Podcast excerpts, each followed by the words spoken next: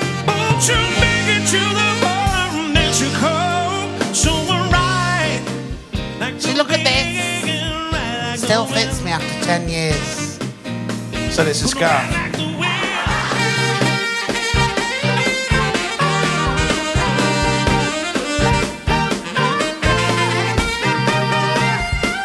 Another shot with Patrick. Hello, Patrick.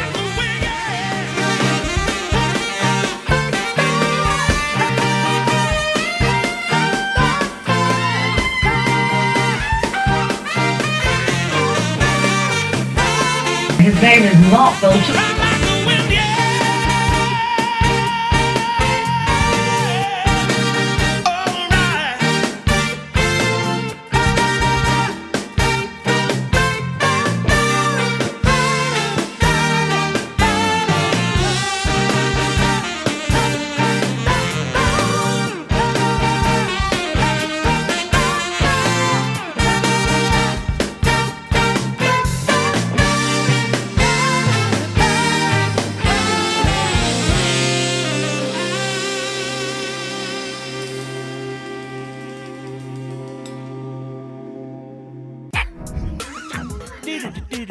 What's going on? Uh, ladies and gentlemen, we've got a fabulous act tonight. It's not the act that's on the poster in the foyer.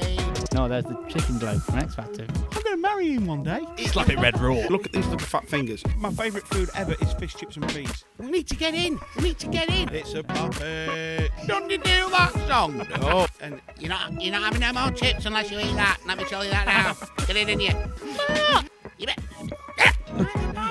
look at that squirrel.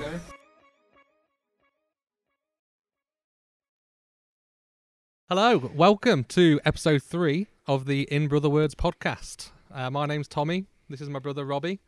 Um, still a pretty new podcast. Three episodes in, going well so far. Yep. Um, really uh, happy with the support we're getting. So thank you to everyone who's subscribed so far. We're currently on 89 subscribers, so we're edging towards that 100 mark. Um, yeah, so if you like what you see, please like the video, subscribe, um, because there's plenty more coming. Discuss a lot of topics, um, and then we're going to get some interesting guests on as well. Thank you, Mark. um, and that leads us on nicely to our first ever guest on the In Brother Words podcast, and what a place to start, Mr. Mark Bolton. How you doing? You good? It's great to be here today. I love your show. I just love your show. really, do. I've got all your albums. Thank you so much for doing this for us. yeah, Mark. really welcome. appreciate it. Not a problem. Um, so we're here to just have a nice casual chat today. We want to kind of discuss a whole range of things because I know you've got um, quite a loyal fan base from all over the country because of what you do. Um, so yeah, we want to go a bit personal, a bit not personal, a bit light-hearted, Oh my cover a God. range of topics. is that all good? Of course it is. That's Fantastic, far away. awesome. So I think the the logical place to start is um, talk to us a little bit about childhood. So. Oh, Any fond memories? What was childhood like for you? I had the best childhood you could ever wish for. Yeah. Yeah. Um, we didn't have a lot, but what we had, uh, we we made um, good use of. Um, oh, eighties. I mean, you can't. re- You weren't born in the eighties, were you? No. Uh, ni- 94 and 96, so a Wasn't bit even before our time, but tell us about it. Great. Well, we start was what I can remember. The, the furthest back I can go was probably round about when we moved to Newhall, um, which was about 1982 when we moved to Park Street, and it was it was awesome. Awesome. The music. Um, I had a great sister, which we, we never got on. I don't. Did you get on when you were younger?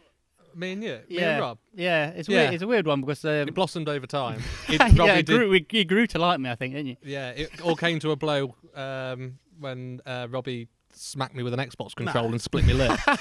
Never got to that level. Xbox, we had a ZX Spectrum Plus if we was lucky. Yeah. Uh, Daley Thompson's Decathlon doing this, trying to make it run. What's going on? What's the, what's the age difference then between you and your sister? I was born 74, she was born 77, so is that three? Yeah.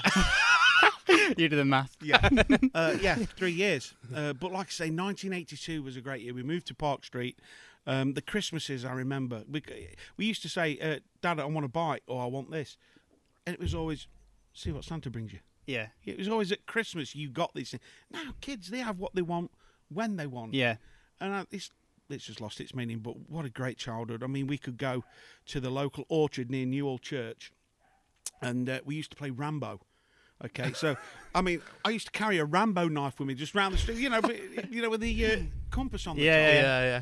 Oh God! And we used to go into the, the woods and play army, but they used to shout to me, oh, "We know where you are." I says, "Why?" I says, "You're doing the Rambo music." and it was, and then our, our parents, well, especially my mum, she was at home. She used to say, "You know, have a great day," and we'd go in the school holidays at, at nine in the morning, and we wouldn't come back until the street lights came on. As soon as Yeah. that street light came on, we knew it was home. We just time. felt completely safe to be out and about all day. It yeah. was great, you know, and we weren't safe, but we had no social media telling us. You know, Yeah. Mm. um, but we we had the best of times. Great friends. We used to play knock door run. Can you remember that? We Yeah. call it parcel force now, don't we? we yeah. We used to knock. And they, they used to come out. We know who you are. Who are you? What's that all about? Um, Kirby. I mean, we've all played Kirby. Yeah. Yeah. Yeah, it, that's even um, survived the test Yeah, of yeah. time with It me sounds, and Rob. hasn't it? Yeah. me, me and Tommy were like a weird generation where we sort of s- played outside still a bit until maybe we were like seven, eight. We were still going out and play and doing the football and things like that. And then we slowly went into the Xbox, PlayStation sort of generation. And so we've sort of seen both sides, whereas obviously kids now are just all technology. Well, aren't we, we had nothing, no phones, no social media. It was go out and make your. We used to make bows and arrows with a bit of string, and across the road from the post office in Newhall, there was two patches of woodland. Uh, as you walk down the uh, s- smack opposite, th- there's like a little walkway to the chapel, they? Oh, Yeah. I know what and you there mean. used to be two patches of woodland there, and we, that was our Vietnam. that was our Nam. you know what I mean? yeah. And we used to like put our fingers in mud and s- put it put it over us to camouflage. And Uh. anybody walking past up to the post office, we used to fire arrows at them. You know, Yeah. We- oh, I knew you were going to have fond memories of your childhood because I always notice on Facebook anything like 80s or whatever. You love, Love it, it. don't you? The nostalgia. love of the it. eighties. Uh, What about the music then? well, you can ask me any question on eighties music, and I'll knock it out the park. Is that your mastermind? yes, it, that Alvi. The TV was good in the eighties Hmm. as well. You've missed some crack. Alvida St. Pet, Minder. Mm-hmm. Yeah. I mean, I can remember my mum and dad. They, u- well, my mum used to make us watch Dallas. Every, I think it was on a on a Wednesday, and we used to have fish chips and peas from Hillcrest. That's And still, what's- still around, but them days. yes, is it? it Yeah. was. Yeah, it's been there since 1844. But I can remember my dad Same saying, oil as well. My dad used to say, "Right, we're going up the chippy. What do you want?" I say, "I'll have fish and chips, Dad." You're not having that. we can't afford that. I said, well, "What you asked me for then?" You'll share a sausage with Joe. And obviously, you um, y- you're still living in the Swad area now. I was Yes. interested um, to ask you, has much changed in your time? Uh, well, we sold the house in Newall, and the council went mad. But, um, no, no. When uh, I, I, I got married at a younger age, uh, I was I was only uh, 20, 19, 20, and I had my daughter Connie. But um, we we co- we s- always stayed in Newall. And then when uh, we me and Jackie separated, I moved to uh, Woodville, Okay. and I've been there ever since. And it's great. We, I, I, I just love the area. I love the Swaddling Coat area. I love the people. Yeah. Um, my dad's always had pubs and clubs, which we'll probably talk about. Yeah. uh, yeah, we will do. uh, later. So, just I've always been in this community. Could I live anywhere else? No, probably not. No. No. No. But don't you feel like you probably you're a big part of the community that around here, though, aren't you? As well. Yeah, I think. Uh, I, I- yeah, I hope so. Yeah. You're allowed to blow your own trumpet a little bit. yeah. I think it's partic- particularly with like the social media and stuff now. It's, it's it's allowed you to sort of gain some sort of Oh, following on Facebook unbelievable. and things like that. Unbelievable. Um, followers. so people you know can go out and see a, a gig, and whereas before they'd say, "Oh, I saw this Mark Bolton, he was brilliant," and then that'd be it. Now they can follow all your stuff Absolutely. online, and Check the dates out where you're going to be performing. Um, your videos. You, th- hopefully this. Yeah. You know. yeah, Yeah. It t- times have changed, boys. Times have changed. But eight is great memories. yeah. So what about school then? So what school did you go to? Uh, I went to Elmsley Drive. Okay. From there, we went to Springfield. Brilliant, great schools, great uh, Elmsley Drive. That we had a dinner lady there, uh, Mrs. Clifford. If that's not Adolf Hitler reincarnated, I don't know what was. You know what I mean? Yeah. And she used to wear this this lipstick so thick, and and then a black pencil round. She looked Yeah. like a clown. Oh, Yeah. Jesus. Honestly, and uh, I hated cheese and I hated fish as a kid. And you, we used to have like a fish in cheese sauce, and I just wanted loads of chips. And You're not, you're not having no more chips unless you eat that. Let me tell you that now. Get it in you. and I said, "Well, it make me sick." Get it in you. And what did I do? I was sick. Really? Yeah, covered Oh. everybody. It was like The Exorcist. but yeah, and then we finished up in Pingle. Pingle, yeah. So did you go to school with our dad? Is, it, is this sort of age? What, how old are you? Uh, No. 19, so- I don't know. 47? Yeah. Yeah, so our dad's like 49. 49. Yeah, so yeah. he's probably a couple of years older Yeah, than he, you. I- he was, I can remember him. Um, he used to bully me. um, uh, yes, uh, yeah, I can remember him. But oh, what great days! If, if I could go back tomorrow, I'd go back tomorrow. Yeah. I'd, I would learn a little bit more. I really would, especially languages where I, I, I never flew until these last few years. you know, Yeah. I would never get on a plane, so I was left at home when mum and dad went on holiday. And I can remember the French teacher, Mrs. Slater. She used to walk into a class, and I'd turn around to my mate, uh, Ozzy, and I'd go, I'm going to make her cry. Really? Yeah. Yeah. And, and we did. We kind of like, she, she wanted to leave a job and everything. Yeah, yeah. Um, but would I go back and start all over again? I would, yeah. Yeah. Yeah. Absolutely. I think that sometimes, 'cause I think a lot of people can um, relate to that, like the, your school years being your sort of most enjoyable ones. Um, Unbelievable. so you didn't fly in an airplane until a couple of years ago? No, well, I say probably about ten years ago. Yeah. Um, and it was my friend Ronnie over in Spain. He says, "I want you to come and see me." I went, "No, not a chance. No way." And he booked the flights. Hmm. He said, "Well, I've booked the flights. You know what I mean? Uh, all you got to do is, I, I got my passport and everything. Yeah. I, I'd, I'd got that, but I just wouldn't, just couldn't get the, um, the courage to do Yeah, it. was this fear of flying? Then? Yeah. Yeah. And uh, a friend of mine came with me, um, and flew with me. And once we were up there, I'm thinking, "What the hell? Yeah. You, you, did you think, oh, all these years I haven't come? wasted. Yeah. Mm. completely wasted. Shame. Uh, and I, you know, been all around the world. Made ever up for since. it now. Yeah, we have. Yeah, Skegness. Yeah. No more. So what about so um so what did you do like at school in terms of like GCSEs or was it O levels and right. stuff? then? And Uh, then well, was it that's like- a bit of a story. That is because uh, I never went back to any. I can remember my mum. She used to work at a shop called Arthur Arthur Cox, Arthur Fox's. Hmm. Arthur Cox was the Derby manager. Arthur Fox's. They were a fruit and veg shop in Swan, and. Uh, I can remember the secretary of the school coming into class once saying, uh, Mark, you've got to go home straight away. You've got a dentist appointment. And I'd get home and there'd be a note on the table saying, Mark, we're short staffed. Get your ass down here quick. Oh, now." really? I, mean, I don't know why they could say that. But, um, so I didn't actually go back for uh, any GCSEs. Yeah. Um, I left um, um, to work with my dad in the building trade. So do I, I, I wished I'd, have, you know, I'd have done them. I really do. But Yeah. no, no qualifications whatsoever. Really? None. But Wow. now you're the first guest on the podcast. so Yeah, exactly. All Yeah. worth it. So when, when did the music when did- when did that come into your life then in terms of like from a job perspective? as a job perspective, um, was when my dad he had the Greyhound at Woodville, so we're shooting back uh, 1990, 1991, which is 30 years, and uh, I just left school, and he was just coming out the building trade into the pub trade, and he says that y- you can earn some money at this, and you could, you know, not as much as what you can earn now, but Yeah. you could earn some money. So w- in them days, we used tapes. Your people that listening to this ain't got a clue what tapes are, but they're, they're kind of like we'd use an iPod nowadays for Yeah. our music. They're on tape, so I had all my tapes done professionally. I got some homemade speakers and an amplifier, and uh, I had a great upbringing in the pubs because I could go there and, and learn my trade in my dad's pubs. Yeah. So that's when it uh, kicked in for me. And then it wasn't till 1992 as I went full time professional, got my business cards done.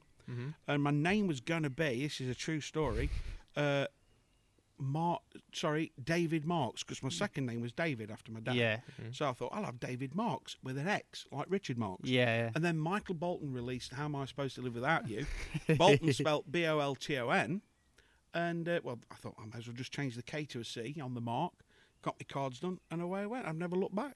Okay, so your actual name has got a K in it. It's a K. Oh, I didn't know that. Yeah, I didn't know that. That's I, an I was, I was, exclusive. Do you yeah. know? I was going to ask you about um, whether you had any stage names that along yeah, the way, I but just yeah. Mm, changed it from a K to a C. yeah, and it was all down to Michael Bolton. And when I met him uh, two years ago, Sam Bailey took me backstage to meet him at Nottingham. Yeah. I says I finally met the original Bolton. Yeah. he went, no, his f- real name was Bolletin. Oh, really? Yeah, he changed it to Bolton. So Yeah, yeah. Because I thought we were family. I thought the Boltons meet again. Yeah, yeah. No, There's it quite a lot wasn't. of people like that, isn't there? Because you know, like James Blunt, his surname's actually Blount, but he said it sounded too posh, so he changed it and stuff. I think that's quite a common Yeah. thing, isn't it, in the Yeah, music yeah, yeah. industry? So, how long have you, had you been doing it like as a hobby? So, you always done it as a kid in terms of playing instruments and things like that. Absolutely, I can remember as a kid. Um, my dad used he got me this um, ghetto blaster they called them in them days, with a radio and a cassette on it, and I used to sit on the toilet for many hours with a pair of drumsticks and the aerial for the the radio as my microphone Really? uh, until I couldn't feel my legs. Yeah. and my mum's banging on the door. We need, we need to get in. We need to get in. and I'd be that. So music from an early age, big time. Um, the the influence is is what my dad was listening to, which was country music, um, just great singers and Joe Longthorne. He was a big influence. So uh, that's when it was a hobby. But then when obviously when we went into the pub trade, all my dad's friends were all musicians. So it was kind of like the way to go. Yeah. And the only way you could make a living at it in them days was probably being a solo act or in a duo. And uh, that's what I did. So how, how did you kind of get that that ball rolling um, in terms of becoming, um, you know, a pub act in the area rather than just the way, the place that your dad had? Did he help you get into other places? Did he have contacts in the area? He did have contacts, but it was a matter of I can remember once going getting the yellow pages, going to the pub section, and then ringing every single pub in the yellow pages in a local area from East Leek, which is Kegworth Way, Yeah. Swadley, and just saying, "Do you do entertainment?" And if it was no, bang, phone down. Yeah. If it was yes, I say, "Well, you know, I'm a singer." And they, they either gave you a chance or they didn't, but they couldn't find new acts unless they gave you a chance. Yeah. Your job then was to get a rebooking. Yeah. So that's that's how I got a lot of contacts. Yeah. Mm-hmm. And did you did you always know that you know from when you started that this was what you wanted to do long term, or did it ever feel like I'm just going to do this for a bit until I find something no, else? it was the only thing I could do, Yeah. and, and and could do well at the time, you know. And my voice hadn't broke still, I don't think, at the time, so I was still singing like Phil Collins on Helium. but uh, yeah, I, I got people booking me. The phone was ringing for for gigs, which in them days, you go out for forty quid, and it was good money. Yeah. But your times three forties, that's hundred and twenty quid Mm. a week, which in the early, very early nineties. It was a lot of money. And I yeah. Mm. got Monday, Tuesday, Wednesday, Thursday off. Wow, yeah. You know what I'm saying? Yeah. So it was the only thing I was, I was good at. So I became to appreciate it. And, uh, well, I've never looked back, really. Yeah, was there any- any element of it where it was like you resented it because you were missing all the social time off, and it, like, yeah, because you obviously you're working unsociable hours, I suppose, isn't it? No, not at all. Um, a- absolutely not at all. I, I can remember my dad always making me go upstairs um, and have a practice on my piano and my keyboard uh, before I went out playing. But I always had time to play with all the, you know, boys and girls, football and things. Yeah, But I always, music was my first love, I suppose. yeah. Did you have uh, lessons on the piano? And um, I stuff? did. 'Cause You're very good, aren't you? I'd, I'd uh, only a few lessons, not a lot, because she was awful. This woman in Hartson, Mrs. Barker, she used to hit you on the hand with a little ruler. You bet. You know, I mean, and it- I used, please don't take me today, Dad. Please, don't. Yeah. you're going. It's cost me one fifty. You're going. Yeah. Please. And I just, but my dad, he taught me how to play. He, he learnt me all the chord structures, and if you Mm-hmm. could play chords, you could busk. Yeah. If I was to say to you, right, we're going to do Teenager in Love, and it's in C, you knew that what chords came after what. You know, Yeah, yeah. Uh, C, F, and G with an A minor. Yeah, yeah. So he learnt me all that, and then it was just a matter of teaching myself, which was great. Play any at school? Any instruments at school? Uh, my favourite instrument at school was the dinner bell. I love that, but yeah, uh, I was. I used to play drums at school. I can remember Bob Castle, Mr. Castle, the music teacher, dragging me out of all different lessons to come and play drums for him um, while he was doing some uh, like dance uh, for the dancers. You know what I mean? The GCSE Yeah. E dancers. Yeah. He'd have to play piano and he wanted a per- a percussionist. And I can remember him uh, dragging me in a few times. And I always thought I was going to be a drummer. Yeah. Yeah, I was Yeah. gonna say, is it, if you had to choose one instrument to go Now- and do professionally, like as a you know, not I you thought- wouldn't be a singer, but you'd be that. What, what would it be? It would uh, years ago when I, it was, would have been a, a drummer. yeah. Now it would be a saxophonist. Oh really? Yeah, because playing in bands with great saxophone players, they just turn up 10 minutes before you go on, take the sax out, plug it in I'd be the coolest one in the room. it, every time. So that video that you did, um, which will be on the start of this podcast with the with the Ride Like the Wind song. Yeah, Carl. Yeah. Again, uh, I thought he was like the coolest guy in the room. Apart from you, obviously. He was the coolest guy in the room. Uh, probably the oldest guy in the room as well. Yeah. but he- he just was the coolest. Yeah, what a talent, Carl Stanley. Check him out, Carl Stanley. Yeah. Uh, awesome player, absolutely fantastic. But yeah, saxophone or bass guitar. Mm. Yeah, yeah, yeah. So the, the Mm-hmm. Yeah, it's the funky track- that, Mm. isn't it? when um, when you listen to this back, our soundtrack is by uh, my friend called Ruben Hawthorne, and he creates his own music, and he's a bass player. He's just sensational. He's isn't he? awesome, yeah. It's just such a sexy instrument, isn't it? It's brilliant. Yeah. It's lovely. I'd love to be able to play that. I can always remember in the early days when uh, I used to go out with my dad, Kevin Bett. Kev was always the coolest guy. Uh, on- on on the just. I think it's bass. because you can sort of look quite naturally relaxed while you're playing it. he did. Yeah, it's, it's a bit like more chilled out than electric guitar, is Because there's a bit more going on when you're doing that, isn't there? Yeah. Something about slapping it as well. Uh, look, he- he- Slap it red raw. Kev was never a slapper. no. Uh, he was more of a plucker. Oh, is he? Um, he was a plucker, was Kev. Do you think anybody could learn to play an instrument? Because I've I've never Yes. yeah I, I've never played an instrument, and it's on my li- I've got like a list on my phone basically of things to do in my life, You must. and it's, it's one of the ones I like Everyone to should learn how to play an instrument. I mean, look at these little fat fingers. You didn't want to thought about to play piano. Same, Yeah. Yeah. Honestly, I guarantee everyone should learn to play an instrument. do. Yeah, but make it fun. You know what I mean? Don't Yeah. don't be mega serious. and put like a about time it. pressure on it and say right. No, we've got- because yeah. Mm. you probably won't, uh, you know, earn a living from it. Not nowadays. But, but have some fun with it. yeah. What would you recommend going for then? Like as an Uh, instrument to start out with. But, uh, e- Just an acoustic guitar, or, or, or if Yeah. you get yourself a little keyboard because you can plug your headphones in, you're not disturbing anybody. Yeah, play around on that. But you can get some nice drum kits now, uh, electronic headphone Mm. job. They're good as well, aren't Yeah, they? backing tracks you can buy for one pound fifty away. You take the drums out. I just Oh, leave that's a, good. Mm. Yeah, leave a click in so you can just play along to them. So any instrument really, but the space, a guitar, little keyboard, portable keyboard. Yeah, yeah. Because on that list, I've got um, there's lo- loads of different things, but it's like learn first aid, learn a language was like the top of the list after I've just qualified for my exam. So it agree. was like do a language. So for the last six weeks, I've just started beginner's Spanish.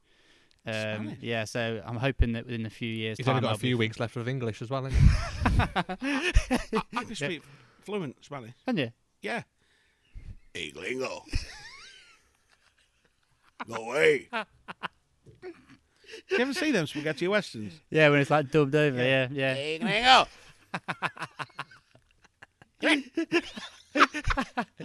Loved it. Yeah, so that's my evenings now is doing that. So I'm hoping that um, yeah, maybe I'll be a, Mm, I could be an Enrique Iglesias tribute act somewhere down the line. maybe.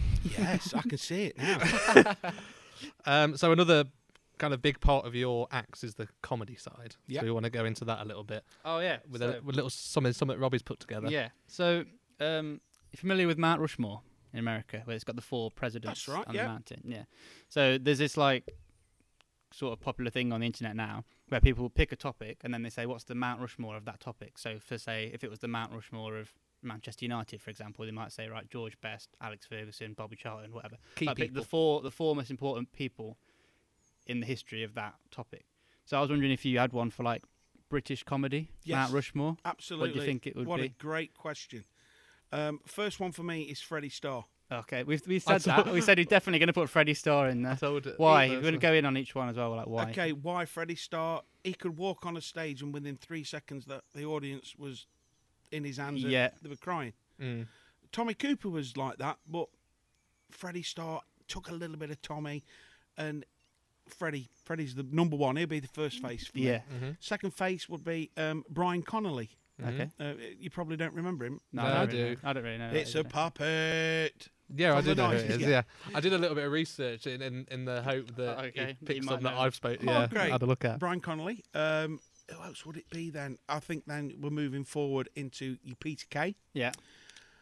Uh, just missing out would be uh, Billy Connolly, who's a complete genius. Yeah. But I think God at the minute, in my opinion, is Ricky Gervais. Yes, 100% agree. Yeah. So uh, when we did this as well, and uh, mine was Ricky Gervais, Peter Kay, um, John Cleese, and Rowan Atkinson. But that's just was more sort Awesome. of my era in terms of the shows, and I think like Rowan Atkinson across a various different, um, you know, Blackadder and even like Mr Bean and things like that has touched a lot of like different generations of people as well. Of course, I think the modern day, your Rowan Atkinson, uh, your Ben Elton, uh, Ricky Gervais, the Marmite. You- Yeah. You, either love them or hate them. Where Freddie Starr, you, you could, from the old age pensioner to the kid, could go and see one of his summer shows Yeah.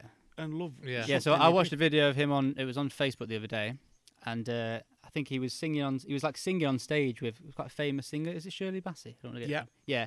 And he sort of like it's like a French sort of song that he sing along, and I'd never seen that before. I'd seen very little of Freddie Starr as well, and I was like crying laughing watching it. Yeah. it's just like um, timeless, isn't it? That sort Oh, of like um, Unbelievable. That when he was uh, the clips of him on Des O'Connor, which was a chat show in the eighties and early nineties, was legendary. People knew that he was going to be on that night, and it was probably the best ratings Yeah. the show ever had. Yeah, because back in those days as well, like when people had less channels, you, you get you get regular like 10, 15 million people watching. You know, like Bullseye on a Sunday, like fifteen million people watching Bullseye on a They're Sunday. bringing that back, aren't they? Is Yeah, it I next think so. week? They're having a bit Yeah, of bullseye they are, with. uh, yeah. Yeah, it's the Alan Alan- Carr Alan thing. Carr. And to be to be fair, it's really good. If you I've see the, enjoyed the it. other two, like, I've enjoyed it. It's But well the done. play cards right.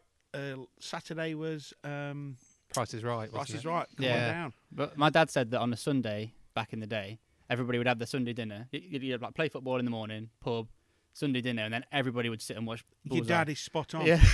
Hundred percent spot on. It was a, it was like a religion. Yeah. Can't beat you with a bully. I don't listen to Tony Shelby's question. and the best bits about that was when Jim, who I'd met and worked with, Yeah. when he got it wrong, Well, just like what messed it up. just messed it up, and they can't. The, the producers kept it in, Yeah. and that they were the best bits. Yeah. But what a great show format! Everyone could play it. Yeah. And it just tapped perfectly into the working class because it was darts based and it was Brilliant. just perfect, wasn't it? And like I say, everyone could play it. Yeah, yeah. It's cool. Loved Yeah. it. Uh, but once again, we're going back to the eighties, aren't we? With the uh, bullseye thing. Yeah. Yeah. So There'd be to- my choices. Yeah. So in terms of like comedy in your performances and stuff, then, so was it? Is there any one specific person who's in? Who, Well, who do you who's think? It's got to be Freddie Starr. Yeah.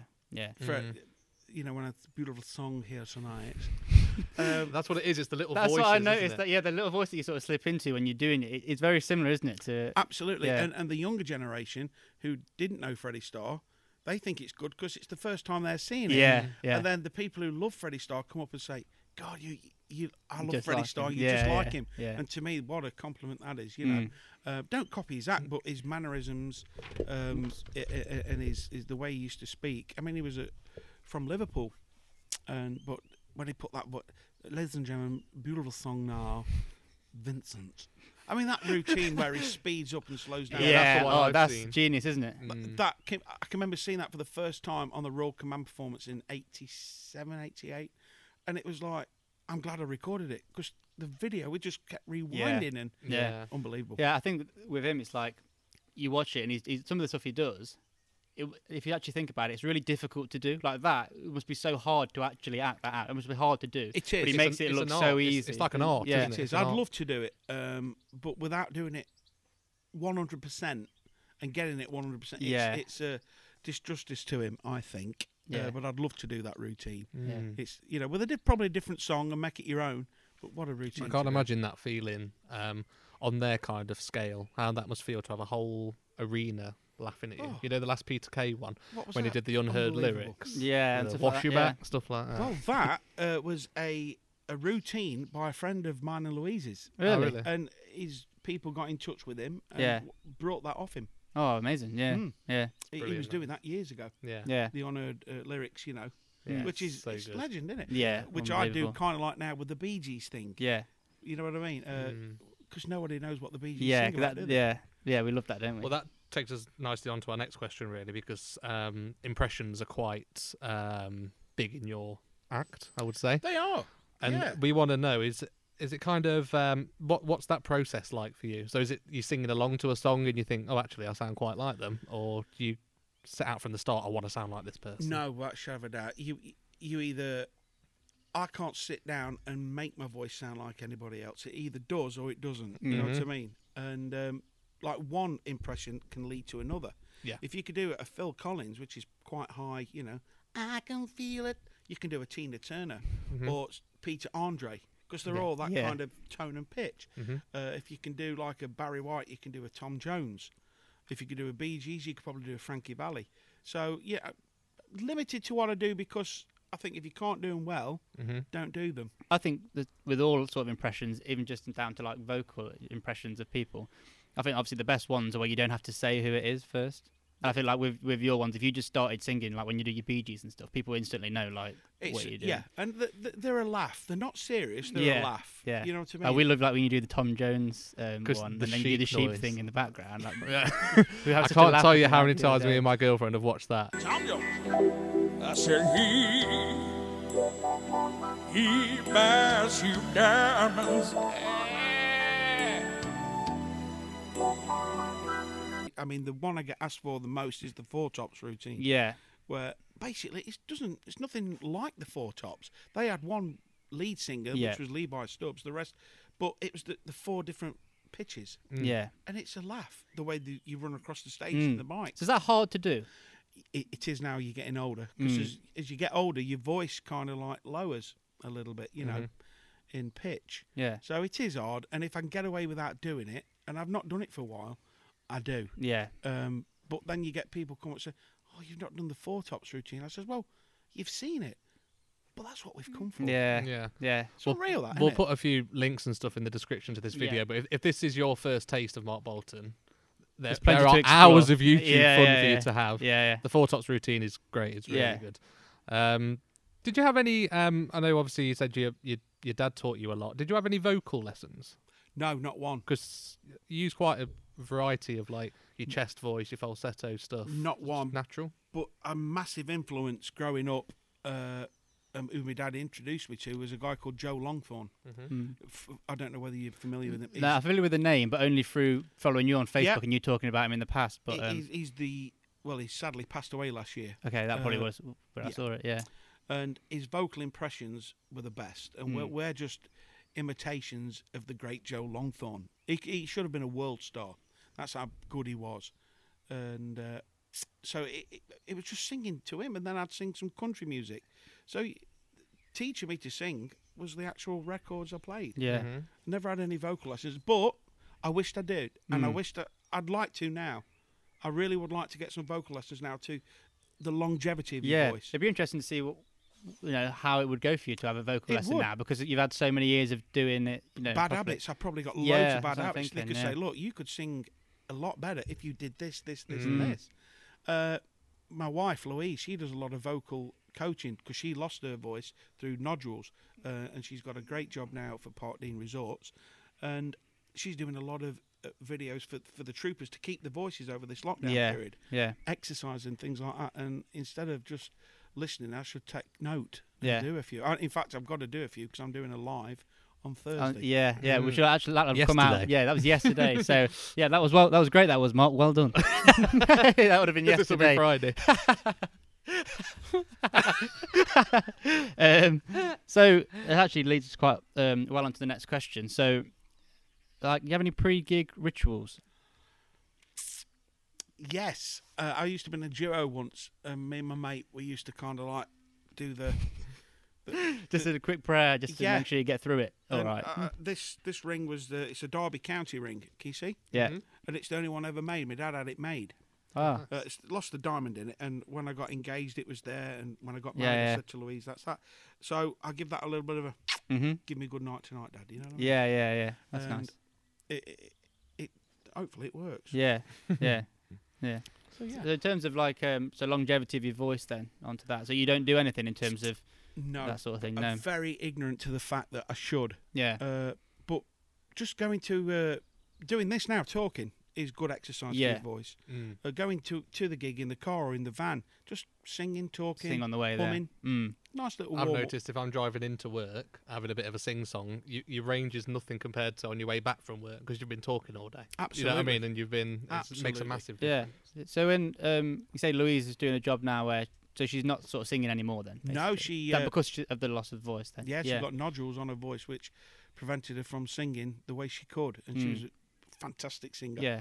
and she can still sing a tune now, but nowhere near the what she she Mm. could. But she got a great job, and she's lucky. Yeah. Is that along the s- same lines of like what Sam Smith and Adele had and they had operations and stuff on their vocal cords? Is it a similar thing Absolutely. to that. Yeah. and uh, oh, who's the the lady Julie Andrews from The Sound of Music? Okay. She had it, and she had the operation, but they kind of like cut a throat, uh, a, a larynx when they were bringing the stuff Wow, back out, really? and uh, it that just And just- stopped. it's gone. Is that end of- caused by singing? rather than just loads of singers being unlucky that it's affecting No, I them. think it. Um, I I don't know the the science to it, but I think it's just overusing your voice, just Hmm. not warming up properly, straight in singing, uh, bad diet, drinking alcohol, things Yeah. like that. They all. loads of people, that loads of singers have struggled with it though, haven't they? I think Elton John had a period where he had to Yeah, Hmm. yeah. start again, basically. Yeah. Um, yeah. So the next thing we wanted to ask you about is um, kind of the um, maybe the things we don't see in terms of the the stress sometimes the like expectations of of being a performer because there's going to be highs and lows i imagine it's not highs all the time and we're very open aren't we um, Yeah, yeah. on this kind of thing mental health and all that kind of thing so we're just wondering how if you're willing to share that Yeah, there's uh, a lot of pressure, especially with social media now and people filming you in the audience. Yeah. And if if it's not something you'd actually put out yourself, but they've shared it on their So page, you, you already live on someone's Oh, now you Facebook think, or something. Oh no, I, I hit a wrong note there. It's like if anyone's doing a live uh, in this lockdown, if you hit a wrong note, there's nothing that you can Yeah. get away with. Like in the pubs and clubs, if they'd seen that, they'd forget about it because Yeah. they've had a few beers, you know. But yeah, th- th- there was always that. And every time you go to a show, you think, well, what if they don't like what I do? yeah But even now, you feel like that. even now um yeah absolutely you get to so i mean my roadie craig craig craddock is the best Yeah. he can get to a gig and louise louise was good at that and she can look at the audience and he'll turn around and say to me and she did you'll have a good night tonight Mm, and i said just you just read the room and see who's there yeah i, and said, like, I, I the don't vibe. feel it Mm. and we'll, we'll get to a gig and i'll say i think i'm gonna have a good night tonight i said i think you can struggle and Really? you do you- oh yeah you're only as good as your audience Yeah. do, do you ever have do you ever have like a down like a down day where you're just not in the mood for it at all i've had a few of them over the lockdown period to be fair yeah thinking, am I going to work again? Am I going Hmm. to have to get another job? Uh, but before lockdown, did I have any? Yeah, I was always towards the the back end of the career, getting older, the voice getting more tired. It was like, oh no, I hope it, my voice doesn't go. And then the stress of that made it go. Yeah. Yeah. Because I've got a wedding this weekend, or I need to earn that money so I can pay that bill. Yeah. And yeah, there's a lot of lot of stress. Do you ever like um have a bad day? Say like you know you've had an argument with somebody, or you just you know you've been busy all day, or something major's happened in your life, and then you've got a wedding at six or something, and you have to go and be Mark Bolton, the showman. Is- Do you have like a process of how you can just turn that all off and just go into the the singer or? No, I. Uh, me and Louise have had a few uh, ups and downs w- while setting the equipment up, because you know after thirty years I kind of like know how I want it, Yeah, yeah, you know. yeah. And then Louise would come in and say, "No, it should be like, no, it's got to be this way." Yeah. And we'd have a few arguments, but when we went on stage, it's like my mum and dad when they're in the pub business. They could have a massive argument, but as soon as they're behind that bar, you would never know that they've had that argument. Yeah. It's a showmanship. Um, me and my partner from uh, the Chevrons, we we had a couple of arguments, and we went on stage, professional, and you want to know. Yeah. Yeah. yeah It's just like me and you with this podcast, Yeah. isn't it? yeah course. We just I slag each other actually off or- hate- yeah, I mean, I had to hate break them up. Uh, Um, because yeah, because for example, when I'm at work, um, in a management role as well, you always put on this brave face, and you know, you don't let the cracks show. But then with me, I can walk around Sainsbury's and have a face on if I'm feeling a bit down. Do you feel a bit like because because you are quite well known in this area and all the fans you've got, do you feel like you've all, almost got to be like that all the time in public? I, I am. Louise will say that. She'll say, "Oh, you you miss the joy when you're out, and Yeah. you're with your friends and you and people that enjoy what you do. But when you're at home, you can be quiet. Mm. Like I've I've I've I've, had, uh, I've gone um, on FIFA this lockdown, and I've gone from the uh, third division. Yeah. As I think it was Forest Town Rovers, and I've actually won the Premier League. Get that on your CV. Yeah, yeah, yeah. So Well, because it's just you can just spend that much time on your own and like yeah, chilling out. Louise likes her programs, and Yeah. I'll play on that. But yeah, I, I can be uh, not not moody. I'm, I never wake up moody ever. Always wake up, you know, really happy. But Yeah. you have them moments, don't you? Yeah, You I have think to, that yeah. I think we're a little bit like that, where like, um, if we go out with our friends or you know just, I, I would say most people would describe both of us as being quite sort of sociable and outgoing and chatty and stuff like. Particularly my work friends and stuff would say that, Mm. but then I'm very comfortable, like on my own. Do you know what I mean? I could spend days, weeks on my own, you know, if I needed to, and I'd be comfortable in that space as well. Yeah. Um, So it's not a case of like when you go out and you're all sort of like you know excited and life and soul of the party. It's not like you're putting on an act because that's that's you as well. That's genuinely you, a situational you, if you like. In that right situation, that's what you're like as a person. But also in the situation where you're at home, you do just want to chill out, and that's fine, isn't it? Absolutely, it, y- you have to chill out. Yeah. Mm. So, something we desperately want to know: the the what venue stand out for you as the best and the worst? Yeah. you've Best and played? worst gigs. And we're not talking, you know, some of your Sam Bailey venues, which we'll get to later on. We're Okay. talking pubs. Yeah. Pubs and That the clubs. I want to know viewers like maybe might Mm. know. salt of the earth ones that are like absolute dives that Okay. have been classics as well. If you- Oh, gee, where do we start? I can't pick a, a worse one out. It- There's the gigs I won't go back. There's gigs I won't go back to. Mm. Um, but it's not because they're horrible venues or the people are horrible. It's just that my act probably didn't suit that that gig. Yeah. I've you know uh, I can't. There's not a gig that I can say is horrible, but the best ones are the great nights like at um, Don Amott's place, uh, the Derby County director. Oh yeah. He owns a place called North Summercoats, and they have a, a lovely, lovely room seats uh, about three, four hundred people. And when I go up there once a year and do a show, they're all there to see the show. Yeah. And like at Newell Social Club, when I put shows on, everyone's there to see a show. Yeah. And the great nights. But then you could go to the, the, the local pub, which is the Springfield, and all your friends have come to see you and give you that support. Yeah. Great. Yeah. Do you find that it's better better nights are when like either you've put them on or they've known for ages that it's you or maybe it's a one off show so they're, they're waiting for you to come rather than just you on a random Saturday at a random place. The best nights are the ticket paid events. Yeah. Whether you've put them on or s- a promoter's put them on and you've gone to do it, everyone's there, especially with social media. They've seen what you can do. We're going to see him. Yeah. And they come and they've paid and they want to watch. Yeah. And it's your job to entertain.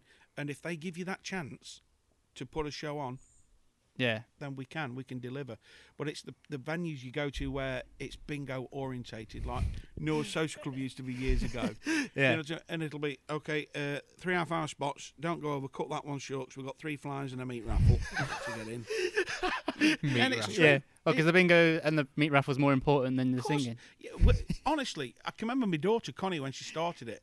After about ten months, she rang me up. She said, "Dad, there's only five people in tonight, and th- they've asked me to turn it down. The next volume is off."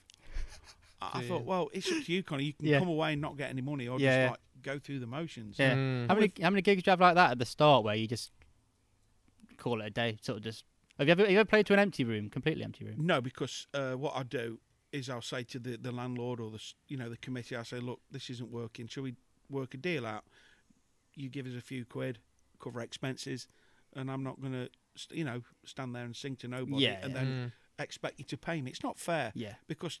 That, that guy then turns around and thinks he's been fair with me. We're going to book him again Yeah. when That's- that's a there's really no good- England match on. As, Yeah, yeah, you know what yeah. I'm saying. Yeah. So yeah, you've got to be fair. You really have got to be. It's about scratching backs. Have you had any uh, funny heckles in your time? Oh yeah, uh, I've been brought on stage. Uh, I can remember one time I was brought on stage. Uh, ladies and gentlemen, we've got a fabulous act tonight. It's not the act that's on the poster in the foyer. It's a last minute stand in. Uh, if he's crap, we'll pay him off. Ladies and gentlemen, put your hands together now for Matt Bolton. um, but Eccles. Yeah, I've had the, the the the one that Chubby Brown gets a lot. Go on. Oh You're yeah. allowed to swear. We can't, can Yeah, we? you can, Yeah, yeah, yeah. yeah. you hot bastard. You know what I mean? And then I lost the weight, and it, you, it used, it used to be, did it? It used to be. didn't it? Bastard. yeah. Uh, yeah, uh, I think you're quite good at playing them off, aren't you? I've seen a few uh, videos where you've just, you know, yeah, like of course. Yeah. You've this is a got- solo act, love, and stuff like that. but, but it is, you know. and If they, if you co- if they come on, they're talking. I say, well, it's not a quiz. But it's it's doing it without offending them. It's doing it without them wanting to get on stage and kick your head in. Yeah. Hmm. because your car's outside. You know what I mean? You think, oh, I've got to get home. I'm in the middle of Leeds. Mm. You know what I mean? So it's a matter of doing it with a bit. Yeah. of, you do uh, it in a humorous way and get them you on your have to, side, don't yeah, you? of course you you rub do. them up the wrong way. You, um, Don't forget, comedy's a, a thing where if it's not going down well, I've also got that ability to to sing. Yeah. So if they think, get on, with you get a lot of. We're not here to. hear you." I can remember coming back off the Sam Bailey tour, did a gig in Sheffield, oh, and it's probably the worst gig ever, if you're on about that, uh, Sheffield Lane. Uh, I'll never do it again. And this woman threw a beer mat at me. I'm trying to do a couple of gags, and it hit me on the cheek. Oh, A couple of inches. I'd have been yeah. And on this beer mat it says, "We don't, we don't pay you t- to talk. We pay you to sing." And I just said to Louise, "That's it. Gear down." Yeah, yeah. And they, what are you doing? I says, "She can sing. She can entertain you now." But th- they were more happy having an extra few games of bingo than Yeah. having the act on. Yeah. Hmm. So, what's your opinion on things like the X Factor then, and the and the voice and stuff? Oh, Especially, obviously, knowing Sam Bailey Oh, as well. What's the what's Sam- your opinion on X Factor? Sam would, l- you know, she, she swears by it. It's the best thing she ever did, Hmm. which it is. Okay. Um, with me, I don't know. I think it, you know you've you've got. She sacrificed a lot, Yeah. a lot of family time, and she'll say that. She'll tell you that. You know, uh, and Craig, he was left at home to look after the kids when she was in the house and that. But in the long run, it's the best thing she ever did. Yeah. Would I do it? I, I did. I went for the very first ever um, epi- season. Really? Yeah, I did. I just lost all the weight, so I'd gone from being 21 stone to 15 stone. You can remember when I lost the weight? Yeah, Yeah, yeah. yeah, yeah. And me and my dad, we went up to this hotel in Leeds for the first rounds. Now, folks were coming out of these rooms waving t- the gold, the green slip around. Uh, Yeah. no, Sorry, pink. If you got a pink slip, you through to the next round. And we heard them, and they couldn't sing. Somebody dad's like, sp- s- paid six quid for a cup of tea in this hotel. He's like, you better get through now with this six quid. and he says, uh, you're going to walk this. They may as well give you the check now. You're Yeah, gonna yeah, walk yeah. this.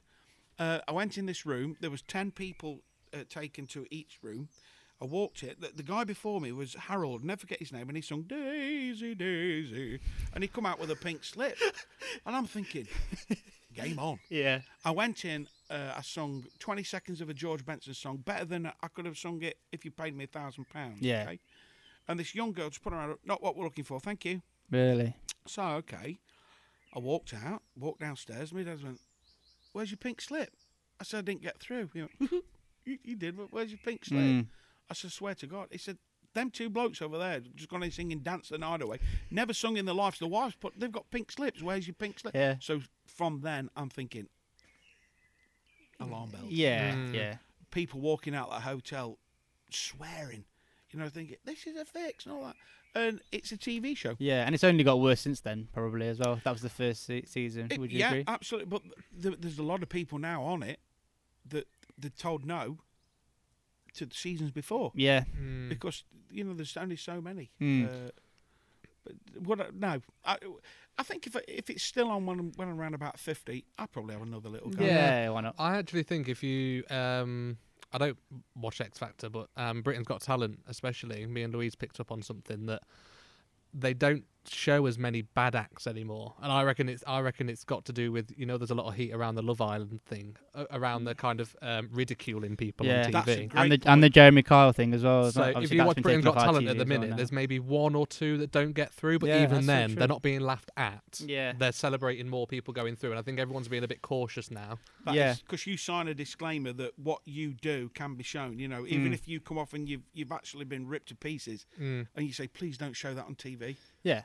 they can. Yeah, because you got like you just think of the early days. You think that guy who was from Ashby, the chicken guy. He was, Remember him? yeah, I remember him. Yeah, if I can remember that. Yeah. Um, I'm a Bobby yeah. So I imagine that he, he had a sort of little bit of a 15 minute of fame. Sort of maybe he did some club appearances or something off He the did. Oh. back of that. He did do some uh, one-off appearances. He got paid well. Yeah. But then I mean, he's got to go back to living a normal life now, and people just saying, "Oh, there's the chicken bloke from X Factor, Yeah, absolutely. Uh, the first winner of the X Factor. Can you remember who that was? Steve Brookstein." Yeah, it was. Yeah. Yeah. Yeah. I mean, he, he's back now to doing you know the odd gig, Yeah. you know, for a few few quid. Something Hmm. to put on his poster, isn't it? Absolutely, man. Yeah. It's strange, isn't it, with the X Factor? Because some of them, you look at some of the people like Little Mix or One Direction, even ex- more extreme example, who you know you're talking about major international like success, Mm-hmm. and then you've got your you know, your Leon Jacksons and your and your Steve Brooksteins. It's just Yeah. just luck, I suppose, isn't it? Really? a lot of acts, and Sam will tell you this as well. A lot of acts uh, who are established just want to go on, have a good audition, get shown on TV. Because once it's shown on TV, Yeah. it's on your CV. Yeah. Yeah. And if you get a good reaction from the audience, you get four yeses. Even if you don't go any further, It's on your show it- reel. It, Yeah. puts a f- couple hundred quid on top of your fee, Mm-hmm. as seen on X Factor, as seen on BGT. Yeah. So, like Sam says, that's the only reason she went on. Yeah. Just to try and get a few more gigs and get a few more, you know, pound in a Yeah. in a waste packet. Yeah. Little did she know that She was going to go and win it. going win it. Their audition was fantastic as well, wasn't Yeah, it? Of course was it was. Yeah. Without a shadow of a doubt. Okay, Mark. So, as our very first guest on the In Brother Words podcast, um, we've got a brand new feature, haven't we? Yep. Um, it's called Guestions. Okay, so guests, questions, guestions. Right. So first of all, we're just going to ask you five um, simple questions, and we're going to ask these questions to every guest that we have. Okay, and then the sixth question will be provided by Robbie, and it will just be basically uh, a pun on your name. So we'll little get to that. novelty question at the A end. little Oh, novelty okay. question. All right. Do I So- win a prize? Uh, potentially. See how you do. um, so, first question. It's a big one. Meal deals. So, which supermarket does the best meal deal, Okay. and What what, you having? would you have? Meal deal, as in sandwich. Yeah, you know, or- like a three quid. well, so let if me it's Tesco let me one, and it's three Robbie quid. set this up. So, I personally would go Tesco. Yeah. Hmm. Chicken and stuffing sandwich, cheese and onion crisps, Ribena. Yeah. okay. So it's sandwich, crisps, drink. okay. Yeah. My favourite. Uh, I'm not sure which supermarket do it, um, but Tesco's is nearest one for me. So I think So that's where he's going. where we're going. And I think my sandwich, uh, w- the crisps would have to be uh, Kettle's crisps. Yeah. Kettle just chips, plain, Yeah. beautiful crisps. The sandwich, just probably a tuna and cucumber. Yes. Classic sandwich. That is. And a drink would be uh, following your footsteps, a bottle of Ribena. Ribe- yeah, Ribena is an elite drink. You can't beat my wife's sandwiches. Hmm. No. No. Why? What What does does she she do? make? Oh, mate. Um, my favourite, right, is the fish fingers from Marks and Spencer's on a beautiful, freshly cooked bread Someone's doing well for themselves, aren't they? Kettle chips and Marks and Spencers. with best butter, sea salt, rocket, and a peri peri mayonnaise. Oh, hello. That sounds naughty. That does. Why aren't we doing this at your house? Yeah, no, that sounds lovely. you You, know, def- you if we- definitely of our ja- dad's generation because he told me yesterday that his favourite sandwich was fish finger sandwiches as well. Yeah. Not just fish finger sandwiches, mate. This is different. These are M&S fish finger sandwiches. Probably the best sandwiches in the whole world. Well, if this goes down well and we do a part two, it's coming from Mark's. Yeah. isn't it, And- with them and you'll be, sandwiches. We'll have you'll be them. fed. Yeah. Yeah, You'll be lovely fed and stuff. watered, boys, yes. Second one, um, for you personally, um, night in or night out? So, do you prefer a night out with Louise, or do you prefer a, a night in front of the telly on the sofa? She knows exactly what I'm going to say. I'm a hermit. Really? Yeah. I like a night in. Yeah. Takeaway? Oh, yeah. What, favourite takeaway? Yeah, go on. Chinese for m- my favourite food ever is fish chips and peas. fish chips and Couldn't have guessed that. fish chips and peas, mate. Uh, from I like Casey's at Swell. They're my favourite. Yeah. So yeah, What, what? Where's that? Across the road from John Paul? yeah. Yeah. Classic. Shout out them. They've been around for years as well, haven't they? Oh, Casey's Casey's fish bar. Uh, yeah, when I walk in, uh, they know what I'm having, and it's just fish fish chip pea, as Billy Ray would say. Fish chip pea. um, what's what's your uh, takeaway? Takeaway of choice. Um, Mm, I quite like Indian, to be honest. Yeah, um, me too. The Indian on this estate is very good. Um, I don't want to give away where we live, but um, I think what's it called? Can't remember. dunno. Spice Touch, it's called in Church Gresley. Mm. Um, very good. We've had that a few times during the lockdown. I'm more of a Chinese man than Indian. Yeah. for Chinese. Chinese will come before Indian, but Mm. I, I wouldn't turn my nose up at uh, pizza. I'm not a pizza person. no, me neither. I'm. I'm No. I could take it or leave it with pizza as Uh, well. Kebab meat. I don't mind having kebab meat if I'm eating it as I'm walking. Yeah. mm. You know, because that turning spit of, of meat is like a like a lighthouse to a pisshead. Isn't it? yeah. Um, Hey, So, what would you have like? Say, if you went, do you drink? Do you go out like and drink? No. No, not really. no, but I, I like a glass of port. Yeah, I was gonna say like if you if you come if you were- if you were coming back from a night out, say, Mm-hmm. um, w- what would you be? Would your choice be different then? Like we wouldn't have fish chips and mushy peas. we all and- have the food we're not too uh, Right, proud coming- of, don't we? um, Yeah. For a night out. Anything in it coming back. Yeah, absolutely agreed. anything. We used to stop at the, the McDonald's. Uh, McDonald's is classic after a what, night what out. do you have? Uh, me and Kirby, my cousin Kirby, she'll love this. We always um, go out together and we always end up having like twenty nuggets each. Yeah, is that it? Oh, yeah. Well, no, that- like, we'll have other stuff as well. But like, nugget, you want nuggets, but then obviously you just want loads of them basically at that point. Um, so a twenty nugget box and maybe a quarter pound of meal as well, something like that. beautiful. I have the fillet of fish Hmm. two, and then I put build them up into one bun Oh, Okay. double decker with loads of chips in between the the course, the layers, yeah, and twenty nuggets with some the old sweet and sour. sauce. yes. Have you had the curry sauce from McDonald's? Yeah, they're, they're, all, uh, they're all Classic. nice. Yeah, if, if the fillet of fish was seven out of ten, what is Louise's fish finger sandwich? 11. There's no Ooh. comparison. Big. Yeah. I guarantee you, boys, if you come round and she does you a sandwich of your choice of Yeah. filling, it's the best ingredients, and you can taste the b- butter because it's Yeah. Did she make you one of them before you got married? Like, was that one of the reasons why you married her, or was it after that you found out? No, definitely not. She, she honestly, she couldn't cook. I brought her a, a cooking book for Christmas, and she was absolutely knackered because page one it said start with a clean plate. You know, she was doomed. when, I- when I first met her, I, I found a cockroach sucking a rennie in a chalet. It was just awful. But- can we edit that bit out? Nah, that's It must be something with the name because my girlfriend Louise can't cook either. Mm, yeah. Oh, Louise absolutely can. awful. She's cool. Um, Biggie. Oh no. First one. Favorite holiday ever. that you've ever been on. favorite holiday. Favorite holiday. Well, there's no doubt whatsoever. When we got married in Vegas, Yeah. we had three weeks out there, different parts of America. Yeah. We're gonna get So to we'll that. get aren't to we? that in a bit. Yeah, and you'll come back to your marriage. Number four. Ketchup in the fridge or the cupboard. I'm, I don't like ketchup. Ooh. No, that's a curveball. yeah. But Louise drinks it. And She'll have it on a Sunday dinner. Is She'll she have a it- cupboard or Really? a ketchup gal? She's a cupboard. My mayo's in the fridge, and all my sauces are in the fridge, but hers has always been in the in the cupboard. yeah. So I think actually officially it's supposed to be the fridge, but it seems like most people keep it in the cupboard. We keep it in the cupboard as well. Once opened, it's supposed to go in the fridge, isn't it? Yeah. Yeah. But no. It doesn't l- last that long in our house. Yeah. Please leave us a comment on that one Yeah, because that's that uh, the is jury's nice. out on that one. Um, and then finally, um, when you're in a car park, do you prefer to drive into a space or reverse into it so that you're facing out when you leave? Um, I, I- I tend to not go in car parks, not when the car. If, if I get scratched on it, I get mad. Um, but What, yeah, what do you drive? just a Mondeo. Yeah. But it's a, it's a, it's a newish one. And it's it's nice. But Yeah. The spaces are so small in car parks, aren't they? So we're Mm. going. Louise has got a little run around because she gets like a high car for her job. yeah. But she can't use it, you know, for social Personal use. No. Yeah. So we'll go in a little KA convertible, and if I can drive in, I'll drive in. Simple as that. Yeah. And then reverse out. I'm with you 100. percent So I'm, I'm a reverse in guy. but ain't it good when there's two spaces so you can drive in and then take the next space? Yeah. Okay, and then the last one, the curveball question of the day, is Mark's bolt-ons. So, like, what tariff have you got on your phone and that? How many messages and stuff? What tariff? What is How many like how much data do you get? How many calls 10, and stuff 10, like that? 10 All, gigs. all the riveting stuff on this podcast. Yeah, we ask all the most important questions here. So Ten gig, yeah. 10 Um, gig, uh, free as calls, um, texts, they're all Unlimited text. unlimited, yeah. Uh, But I, I, I don't like talking on the phone.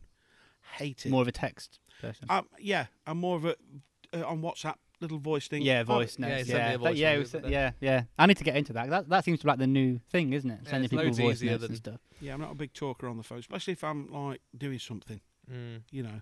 Uh, but yeah, I do like this new Zoom thing. Mm. We do a lot of quizzes. Do you do your Yeah, quizzes? every, on every week, yeah. Friday. Aren't they yeah, good? yeah, brilliant. Brilliant. Yeah. Absolutely. Yeah. But yeah. Right, so uh, we'll move on to the next section then, which is going to be about the Sam Bailey tour. Yeah. So you, tou- you touched on it a little bit um, Yeah. earlier. Kind of want to know how that came about, really. Okay. Uh, I've known Sam for years, uh, qu- quite a few years, and we, we'd always worked together prior to her going on the X Factor, doing Mm-hmm. quite a few shows.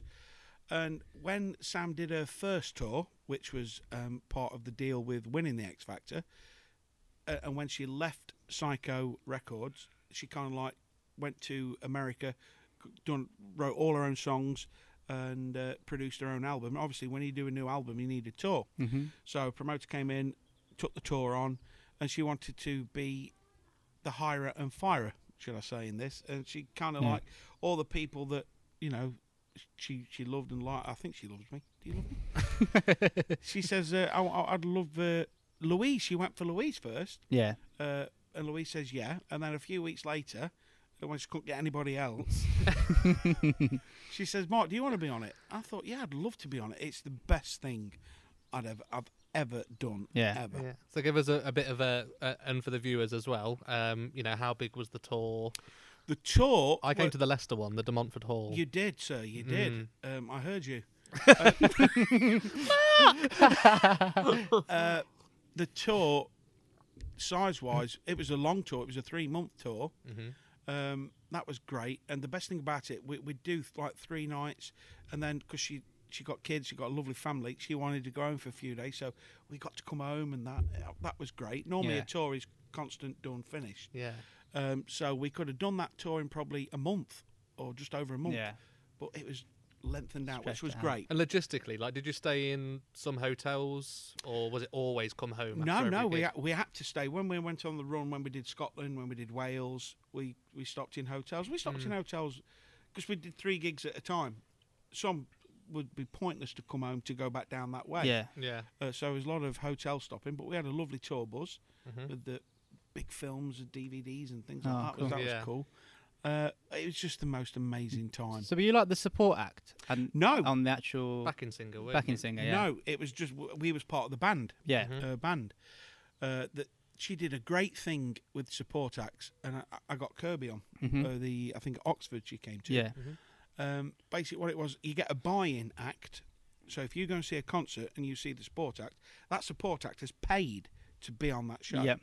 So whatever money it was, you know, they Would that pay. be quite a lot for like you know for like a Yeah. big band? Yeah. Yeah, it, well, shut up. I can remember there was a band from Linton called Dumpy and the Rusty Nuts. I don't think it, this is true story. Shout them out if they're watching. Yeah, uh, they're probably. I think they're still alive. I hope they are. And they all went on the uh, tour with Status Quo in 1990, the anniversary tour. Yeah. And each one had to remortgage their house. wow. Really. Uh, yeah, to get on this tour. A lot of money. Any um any like standout shows for you? Oh, the one you. The Leicester. Leicester. When we Of got course to one I went Hmm. Leicester, Demand for All, they're kind of like. You're standing on the stage and you think John Lennon stood there. Mm-hmm. Cliff Richard, Elton John. Hmm. lovely Yeah. venue, Lana- isn't it? Yeah, it's That's the last gig I went to. Actually, I went to see Keen there um, just before Christmas. There you go. Keane had been on that Yeah, stage, yeah. and the dressing rooms at back. It, th- there was one that because I like to learn the history about the theatre, the John Lennon dressing room. He always chose that dressing room. Wow. Well, nine times out of ten, I got my own dressing room. Yeah. Mm-hmm. the girls were in theirs, the band were in theirs. Sometimes I jumped in with the band, you know, because that's how it was. But every now and again, I got my own dressing room. And the Amazing. John, That was really thinking, what the hell? And when we did the Liverpool Empire, biggest theatre, I think, in the UK, I might be wrong, Mm-hmm. but that's a 3,000 seater. And uh, they had the Royal Command performance there. And you think, well, Lionel Richie's been in this dressing room and he stood there. and Amazing, It's, yeah. it's unbelievable. You can't bottle it. Yeah. You, just ne- you didn't want it to end. Uh, and you, you seen the show, and it was it was a good family show. And to get everyone up at the end dancing on the 80s medley was just Yeah. I was really surprised by how like she's proper just down to earth, like working class kind of great comedian. Yeah, comedian. she's really nice. She Came across really nice. But to give me and all the others, Louise and Becky, a chance to come up front and and sing, yeah. lead. Like showcase you. is yeah, nice, that, isn't well, it? that was one of the questions I had down. Like, how did that come about? Because obviously you got to sing. Um, what Living was it? Years, Living is it? years that you get to sing. but that was a crazy story. She got uh, when we did the rehearsals in uh, Solihull. she she's like me. She can't remember lyrics, and I can't remember lyrics. So she's got a, a carpet full of lyrics on. Uh, she's going, okay, I want to do in the living years because of a dad who passed away like mine. Yeah. And uh, she said, I can't be bothered to learn it. Will you sing it, Mark? I went, uh, let me think about that. Uh, yes, please. But what I didn't know is she. It was a. It's a hard song to sing anyway, but she'd taken it up uh, an octave, which is two keys. Okay. So she could, you know, the low part she's uh, okay with. So it when I started singing, I thought oh, she's high, Yeah. but they couldn't lower it because you know they'd rehearsed it in, in that Yeah, yeah. key. And I said, yeah, I'll do it. She says, the only bit I want to sing is like the father passed away bit. Yeah. I said that, and that I used to introduce it, but it, the reason I got to sing it is she really didn't want to learn the lyrics. That's a great story. and isn't there's it? and there's, Yeah, yeah. and there's three verses on that. Still in touch. yeah, we were- we were in touch the other day. She Mm-hmm. gave me a, a, a phone call saying you got to start doing some lives and Mm. all that. You know, giving a bit of a kick up the backside. Uh, yeah, of course we stayed. in touch. We, we, we've always been mates. Yeah. Yeah. So how's that um change? How's the X Factor and stuff changed her life Nothing. Oh, changed her life. in terms of like? Because didn't she have a? Wasn't she a prison guard or something? She was a prison officer. Yeah, Yeah, Uh, she's always been a singer and a successful singer, really. Mm. you Yeah. know, doing the holiday parks and always earns Yeah. a living. But she, uh, she, she was a, a, a prison officer, like you said. But it changed her life in the fact that she can give her kids what she want, what yeah, they want. Um, amazing, isn't it? That Unbe- Yeah. Unbelievable. I think it's kind of obviously limited on, on how much you can go into with it, so that other people's lives. But kind of, do, do you feel like winning the X Factor is enough, even if you just do that one tour that's contractually in it? Do you think that's enough to like set you up permanently? Yeah, I do. Uh, I really do. I, I as think long as you're smart with your money and stuff. Of obviously. course. Uh, I, I'm, I'm guessing this, but the million pound record contract that you win Mm-hmm. is not uh, just cash given to you. Yeah, yeah. It- I th- you might get a bit of cash. Uh, we've never talked about it, but I'm taking it. She got some cash. Uh, she gets uh, th- the rest paid for the album, rest of the money paid for Yeah. the album and the tour. yeah, And so, yeah, but the, the fact that she won the X Factor, she's had a, a UK number one. She, in, her album went platinum. You think, well, that's enough to keep you going Mm. of course, Definitely. for the yeah. rest of your life Yeah. because y y- you're not going out for two hundred pound a night then, are you? I mean, a fee's quite a bit more. Than Mm. yeah, yeah. Yeah, of I can course, yeah, imagine. Yeah, That's, that's brilliant, that isn't it? Yeah. that. yeah. So Well, I hope she sees this. That would be nice, wouldn't it? yeah, To, uh, that'd be good. Yeah. she will, and I'm hoping we might. Well, it'd be nice to get her on one. Oh, be that'd really be nice, awesome. wouldn't it? Yeah, well, that'd be let brilliant. Me, uh, let me have a chat with her. Yeah, us three, Sam, Lou, and some fish finger sandwiches. yeah. That sounds like a, How's that? like a yeah, dream. that sounds awesome. Yeah, is that good? Mm. yeah, brilliant. So around that Sam Bailey time um, was when I first saw um, Cornelius. Oh, Corny. Is he I know around? You bring him. is, Is, he it? furloughed? it's fu- yeah, him, him and him and uh, Nigel. Um, Yeah. they- they've been furloughed a while now. Okay. But he, he's definitely here. He- Yeah. he- he's uh, he's waiting in the car actually. Okay. Do you want to see if he wants to chat? Chat now. Yeah. Corny! I'm, I'm, I'm here! oh, it's such a pleasure to be with these gentlemen. Honestly, Robson and Jerome got nothing on these maggots, let me tell you.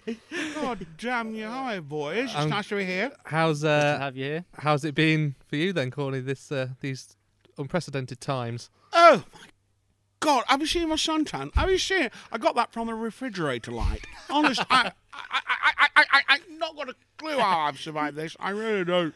Oh, it's killing me. So you uh, you were uh, born during the Sam Bailey tour uh, times. Yes, I was What are your asked, memories?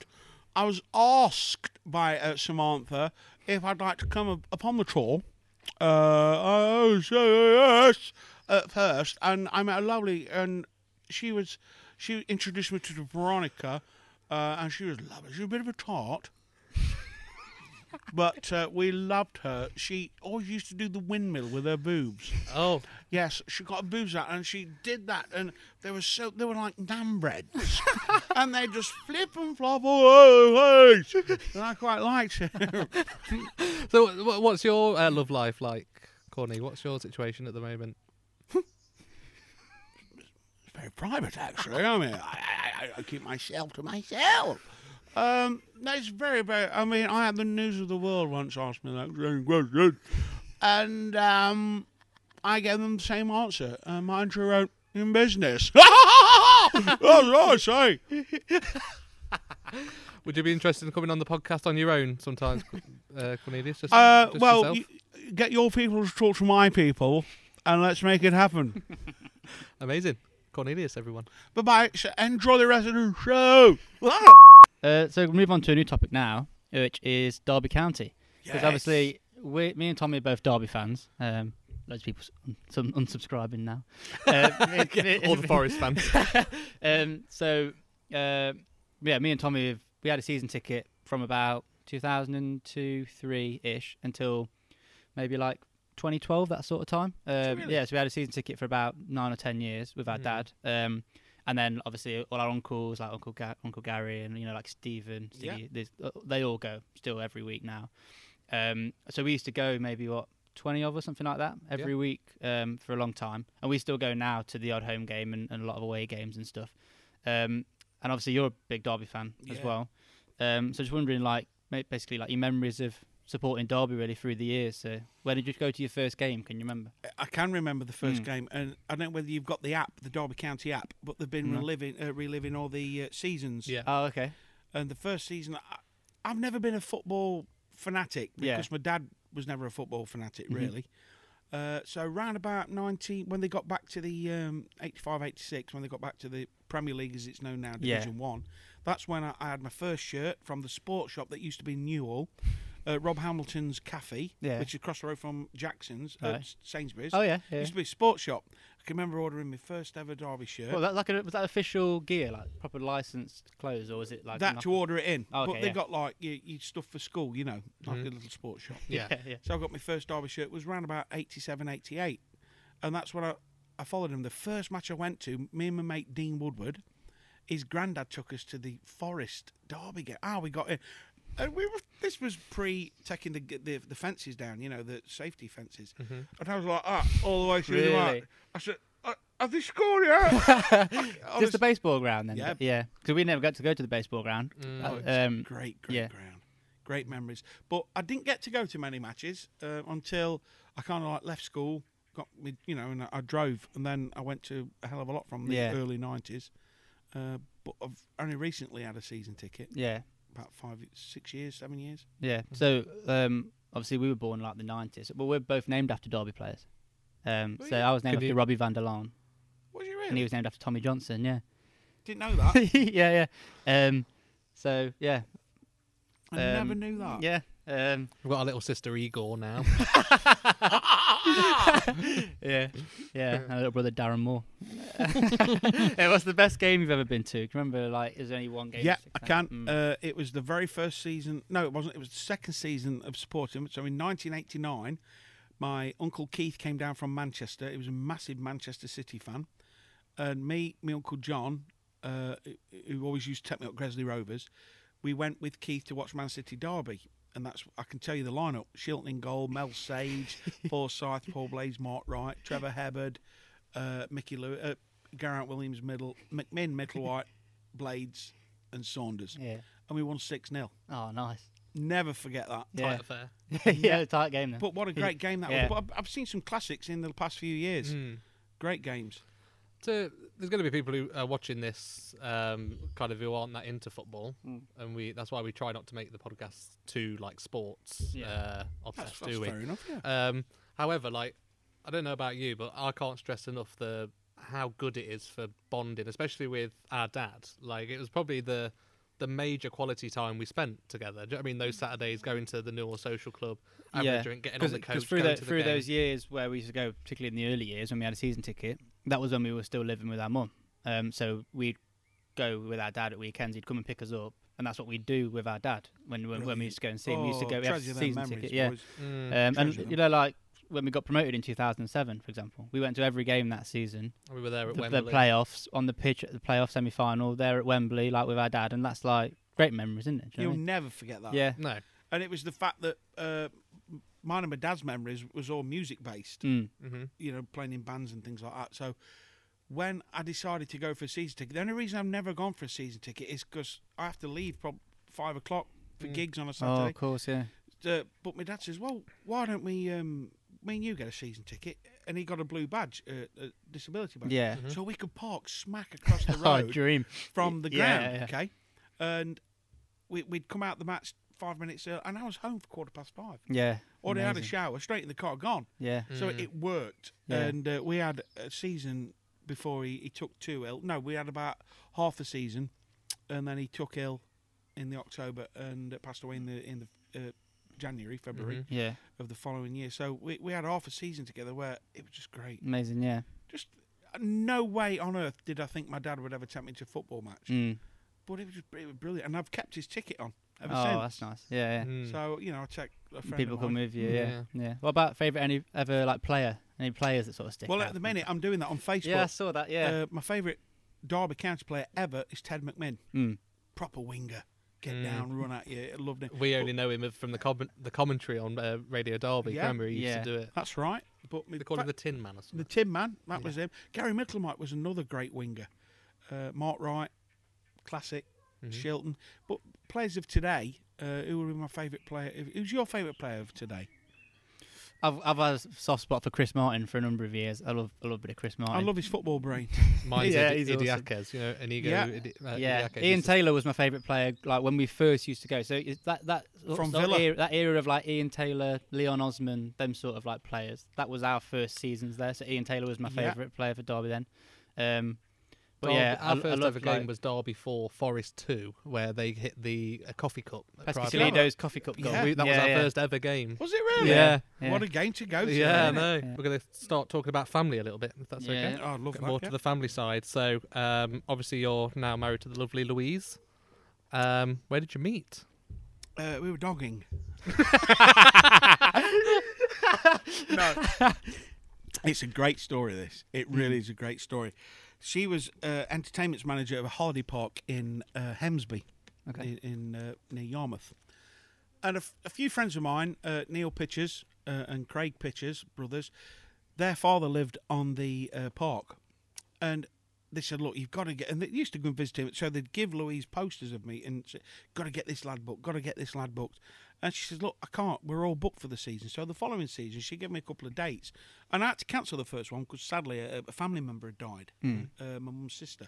So I had to cancel that one. And But I, I finally got up to uh, do a gig and had a great show. She came to see me, and little did I know that my poster was backstage on her wall of fame with all the others. Mm-hmm. And she used to say to her team members, I'm going to marry him one day. Really? He's my ideal bloke. This Oh, was that's so a bit- nice. I was a bit thinner in them days. Yeah. I should say I'm going to marry him. And anyway, we, we become Facebook friends. And then the January of 2009 came, and she became single. I became single. Became more chatty on Facebook. Next thing you know, it we're living together. Uh, come August, Wow. It's quite fast then, really. Once you start- unbelievable. yeah. But if it weren't for them giving her the post and saying, "Look, give this lad a booking," then I want to know she existed. yeah. And she really is lovely, isn't she? A really lovely diamond, lady. absolute diamond. D- uh, y- Yeah, you never hear her call anybody other than me. yeah. No, she's So, awesome. so does she? Because obviously she's not around from around here, is she? Originally, so did she No. move to here? She's then? always moved. She's always been like a what we'd call a red coat. They're called troopers now. yeah. She's always been like a, a red coat in ho- on holiday parks ever since she left school. So she's always moved around. She was born in Ipswich, and then she kind of like moved to Essex. And that's where she got a bit of it. You know what I mean? Yeah, I she's guess they all should fix like that, innit? and uh, that's where she picked that lingo up. Yeah. Uh, from her, she, she was with her her ex partner for ten years, Yeah. and uh, he was Roy. He's really chatting landlord, you know. Yeah. Mm-hmm.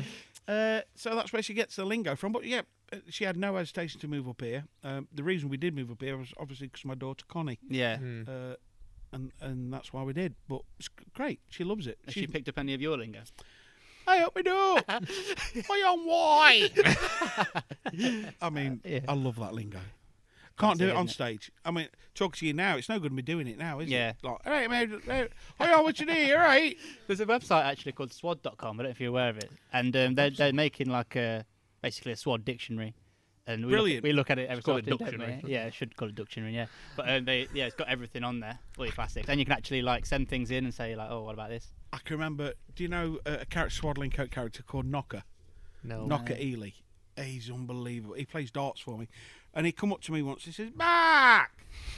I says, "What's up, now?" He said, "Done you do, done, done you do that song?" No. I said, "What song?" Yo, oh, no, it goes. Uh, oh, how's it go?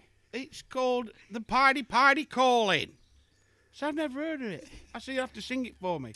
He said, "Oh, Danny boy, the party, the party calling." Unbelievable. Uh, I, I just look, but if you if you don't know the lingo, you, you never Yeah. gonna understand. Yeah. On um, this swan.com, they're all on there, aren't they? Yeah. Yeah. Me snap. Yeah, lovely we snap, food. yeah. I remember, I remember um, What you eating? Yeah. remember my ex girlfriend, the first time she ever came to Swad, um, she was like from down south. Took her to my grandma and granddad's house, you know, my granddad Dave. Yeah, yeah, yeah. And everything he ever said to her for the whole time that I was with her, she used to look at me after he'd spoke and I had to like translate what he said. She didn't have a clue what he was talking about. Absolutely, totally get it. That's all, yeah. Totally get it. And then obviously, so you, you got married in the end and you got married in Vegas. So I wanted to ask you about that We did. We were, experience. we was planned to marry 2015 in England at uh, Drayton Manor, uh, but my, with my dad dying in the uh, Feb, Mm-hmm. he was my best man, and like Louise says, I don't want a wedding where we have to raise glasses. You know what I mean? And you're gonna feel on edge. Your dad's not Mm-hmm. Yeah. there. Your mum is. So we kind of like postponed it. And then we come up with the idea of going to Vegas. Well, best thing we ever did. Absolutely, I'm gutted that my mum uh, and my sister couldn't be there. I mean, it would have cost my Mm. sister a fortune, and it's no good taking kids to Vegas. Yeah, yeah. because there's just nothing for them There's to just do. you and Louise, or did no, Connie there go was as the- well? the- Connie came. Yeah. uh, there was a thirteen of us on tour Oh, nice. for that part. Awesome, yeah. people that we just can we come?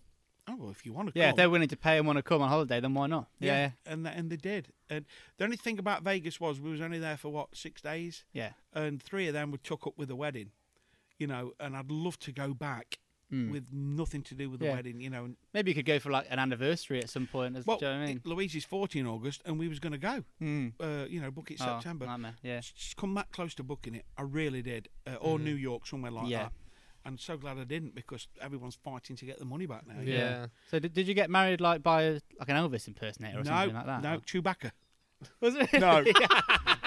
no, no, no. It was. Do you know what? I can't. To this day, I can't. underst- Didn't know what he said. He was French. You know, Simon and Louis. But, uh, Mark. Sorry. I think we're married. you're not you're not 100 percent sure. I, I know that we got photos chucked in with it, so that Yeah. must mean we're married. Yeah, I, I've got a photo actually of. Um, well, we'll edit it into the to the podcast. Um, you look you look great on the day. We um, did. We of you. both uh, lost a few uh, pound. Uh, I mean, Louise always looks great, but Yeah. I, I'd put my weight back on at the time. Then I'd lost three stone for it, which I've gained again. Uh, of course, I wanted to. uh, but yeah, It was like a really nice relaxed look with like the open shirt and the That's li- it. flower and stuff. It looks Absolutely. really Looks good. really yeah. I mean, we was there in Feb and it was still hot. You know, it Mm. was still really warm. Did you treat that as like your honeymoon as well? But we did because we went straight from there. I wanted to go. I love country music. Yeah. So I wanted to go to Nashville. So we had five days in Nashville, and we met a. Gr- I, I, I've known this lady for years on online, Melissa. She became. She had a week off work, and she took us everywhere we wanted to Oh, go. amazing. To, to- up to Memphis. Uh, so I had uh, we had a week there, and it was amazing, but it was so cold. Oh, really? Freezing. So we've gone from Vegas where it's red hot. To uh, Nashville, where it was free, we had hats and Yeah. everything. Did on. you pack for that? Did you prepare for? Yeah, fact the uh, weather but was we, gonna we change. brought a, f- uh, uh, Melissa get, done as a, a goodie bag, loads of woolly hats and Oh, yeah. scarves. You know, Nashville. uh, She treated us. We never met this woman before. Wow. Never met Melissa and Rich, her husband, before. And then until she came to the hotel, f- as far as we concerned, and, and her as well, we could have been serial killers. Yeah. And she picked us up, and we went for this amazing steak dinner. She took us to the best steakhouse Yeah. in town. I, was, I wanted to get to that because I'm a big foodie, but also my favourite food is American style, like Unbelievable. ribs, meat. and to get the waitress to speak swad. You know, she, put, I, she says these guys are from uh, uh, UK. Oh, y'all you're here for a great week here. Got to talk. I said, can you say what do you want me to do? "Uh, okay, I'm gonna have a go here. Why you want more duh? Was it amazing? Was It it, was great? amazing. And then we finished off with uh, eight days in Orlando. Oh, okay. That was Did you do all Louise's the choice. parks, like theme parks. weren't and looking stuff? Mm. forward to it. And I'll be honest with you, I'm not one for queuing, Alton Towers or anything like that. But she booked us. We spared no. Well, her dad, um, our parents, and that they, they spared no expense in chipping in with this. Uh, but we booked the Hard Rock Hotel, which Hmm. was you could come out the hotel and walk from here to my car away, and you're in the park. Wow. Yeah. How cool is that? So then, other family. Then, so you mentioned um, Connie. Uh, so do you want to talk to us a little bit about her and yeah, uh, relationship that you Me- have got with me- her now? Oh, it's it's it's, it's great. It's a great relationship. She uh, she was born in '95. Mm-hmm. Uh, after me and her mum got married in '94. Uh, great singer. She, you know, she, we kind of like divorced 2000, so she had a. You know what it's like to come from. Yeah, I gotta say she's had a quite a similar life to us, really. Actually, Yeah. Mm. because she's she's in the middle of our two ages, so she's very similar age to us. And Absolutely. then obviously our parents got And- divorced early as well. So. I, I I didn't know. You know, it can affect some kids. You know what I mean? Yeah. And she.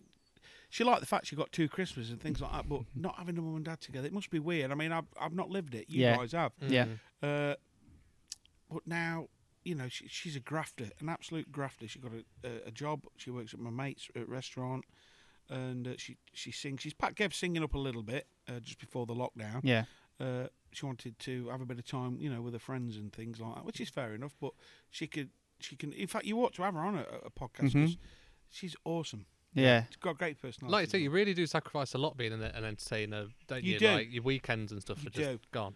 I mean, I feel it working in a Yeah, restaurant. 'cause that- Never mind. yeah, that's why I though. asked about whether or not you felt that you were missing out because you were working unsociable hours in the early days. You know, when you when you when you're singing at 18, 19, 20, everyone else wants to be out on the weekends, don't But I they? didn't drink. 'Cause Yeah, When yeah. my dad had the pubs, you see, and I passed my driving test, I thought, well, I can't. I don't want to drink, you know. And I've seen what alcohol did to people, Hmm. and it's just it, it's something I never went down. I, Hmm. I'm not saying I don't like a drink. Yeah, I love it, but if you put me a glass of wine there, I'd drink it like a cup of tea or pop. yeah, yeah, yeah. And then I'd be drunk, and Yeah. I'd just fall asleep. so it's not worth it, is it? No. yeah. And what about um, there's another very special little lady in your life I want to talk to you about. She's Gucci. Absolutely. Louise says she wanted a dog. I said, You've got more chance of seeing Stevie Wonder do an advert for Obtrex. I am not having any kind of dog in the house. She says, Mark, it's about, it's like that. I said, I don't give a damn. And one of our friends, Sam, she got this beautiful um, pom that she treated like a baby, okay? Yeah. Because she was having no more kids. And then she got, uh, she found she was having uh, a, a son. And when the son came along, and obviously Gucci got pushed out a little bit, a bit jealous, and she don't like kids. So it was a matter of putting the dog out with the other dogs that they Yeah. had, and it wasn't the right place for her. So she said to Lou, "Why don't you have her?" And she said, "Oh, Mark will go mad. He'll microwave it. It's not happening. You know what I mean?" Which I didn't. uh, so she says, "Well, let's have it on trial." She says, "If you don't like it, I'll take her back." Yeah. You know? So we had it, and this dog was like remote control. If, if I went to somebody's house, all ready to go out, and their dog jumped up me, covering me, and he likes you. He likes. Well, I don't like it, and the smell of it all over. It- it- so it, she doesn't run to anybody. She doesn't like anybody else. She just sleeps. She doesn't like going on long walks. You have to carry her in a ponch thing. She's just a human being. She like a, one of them baby yeah, carrier things. she'll walk a little bit, then she'll just jump up Yeah. her legs, and she'll go. "Ah!" And See, I absolutely love dogs, and I do now. Yeah, I, th- I was going to say, I think it's a very common thing. I think a lot of people have this story of, particularly the man in the house doesn't want a pet, whether it be a dog or a cat, and then they get it, and then all of a sudden it's like your baby, and you just love it more than you ever loved anything, and it's just like your whole life. Absolutely. Do you know what? When I used to see people write on Facebook, "Oh, R.I.P. My dog, we've lost," and I'd, I'd write something like, "Sadie buying a joint this week." You know what I mean? something sick like that, and I didn't get it. Yeah. Mm. But boy, do I get it! now. I can't even kill a fly now. Or Really, spider. yeah, because you've got that love for an animal that you've never had Can't do it. before. Yeah, uh, the the a lot of uh, cruelty to animals. You know, where I'd see dogs being yeah, or there's like dog farms in China and stuff Oh like that. my yeah. god! And it wouldn't bother Heartbreaking, me- isn't it? Yeah, heartbreaking. It wouldn't bother me before, but now Yeah, I'm massive. um, yeah. I'm- so she was already I'm all called right. Gucci then before you. Yeah, got we her. did. We didn't name her. I was Um, going to ask about the name, but obviously We didn't name her. Uh, it's yeah. It, I wanted Keith. if I have a dog and it's a boy, it'll be Keith. Yeah, yeah. Someone Yeah. simple. Gucci and Keith would be amazing. Yeah, That's we, so we good. watched her um, temptation video that she did. You know when um, Louise left the room and left the food. there. unreal, that isn't it? Yeah, that's probably my unbelievable. favourite video. Yeah, it it's really is. amazing. So cute, so It- cute. it's like she's gone. She's so greedy. It's obviously a bit more of a sensitive issue, but we definitely uh, wouldn't be doing uh, this podcast justice if we didn't address uh, the relationship with your dad. Oh. Um, and obviously, he's passed in 2015. I It believe. was, yeah. Yeah. Uh, so just talk a little bit about that. he was, he was an absolute legend. People say Swad legends. He was a legend. There's no two ways about it. No one had got a bad word for him. Uh, he was in the right trade at the end as well, in the pubs and clubs. But with my dad growing up, he he was a fair man, fair, very fair, hard, you know, uh, uh, and that. But he was fair. Everyone had to have the cut of the pie. Um, I can remember my mum used to have two jobs and my dad would like um, work for Seven Trent, so he'd be minus three the weather and he'd be up, up to here in water, you know, in, in Burst. Yeah. Then he'd have to come home and go artex somebody's ceiling or plaster someone's wall, just so me and Joe could have hmm, stuff. At They're Mm-hmm. just cut Christmas. from a different cloth that generation, Oh. aren't they? unbelievable. No, he, he was a great man. Do you know I had a dream, and it was a great dream, and I didn't want it to end. That I got a phone that I could go back on the calendar, press a button, and it took me to that day. Oh, wow. And it was like a time phone. Yeah, yeah. Okay. And I'd go back and see who killed who Jack the Ripper was. Yeah, But yeah. I went back to nineteen say sixty five, and I walked into a pub and there's my dad, age twenty, me now, and I made Mm-hmm. friends with him. Him not knowing that he was going to become my dad, but me knowing that he was my dad. and we become great mates. And you know, in a dream wait, and then you wake up, you think, I want to keep that going, Oh, wow, yeah. Mm-hmm. and then you just can't get it back. What a great dream that was! Yeah. I'd have loved to have known my dad as a friend years ago, Yeah. as well, because the stories and that that I've heard about him, uh, brilliant. But we had a great relationship. We had our ups and downs. Mm. Mm-hmm. Um, we did, especially when we worked together in the pubs and that. Um, he'd, he'd chuck stuff at me. I chuck stuff at him. you know. Mm. Yeah. But that that's the way. It, So was he in the was. bands and stuff that you were in as well? So music wise, was he yeah, involved? wh- wh- when I was, I think I was. It was at the Dart at Statenall. It was a rough, rough pub, but there was m- Kev on bass, my dad on guitar, Bet singing, and then my dad brought me a keyboard. He says, "Right, you can come out and play keyboards with us." And I was only about 15, 14, and uh, I, the first song I sung was "A Good-Hearted Woman." it was all out of key and everything. It was terrible, but it was a great start, and Mm-hmm. I learnt a lot from him. You know, uh, doing that. Without my dad doing what he did, I probably wouldn't have been a musician. Hmm. really, definitely not. But yeah, he's, and then the latter end of, of his life, we had a band called C.J. Gibson and the Shagabons with Carl, and, Mm-hmm. Yeah, yeah. and uh, that was great. And just to be on stage and there's your dad. How cool is that? It's like, Yeah, how amazing, cool yeah. was it Mm-hmm. where you got a season ticket with your dad? Yeah. Mm-hmm.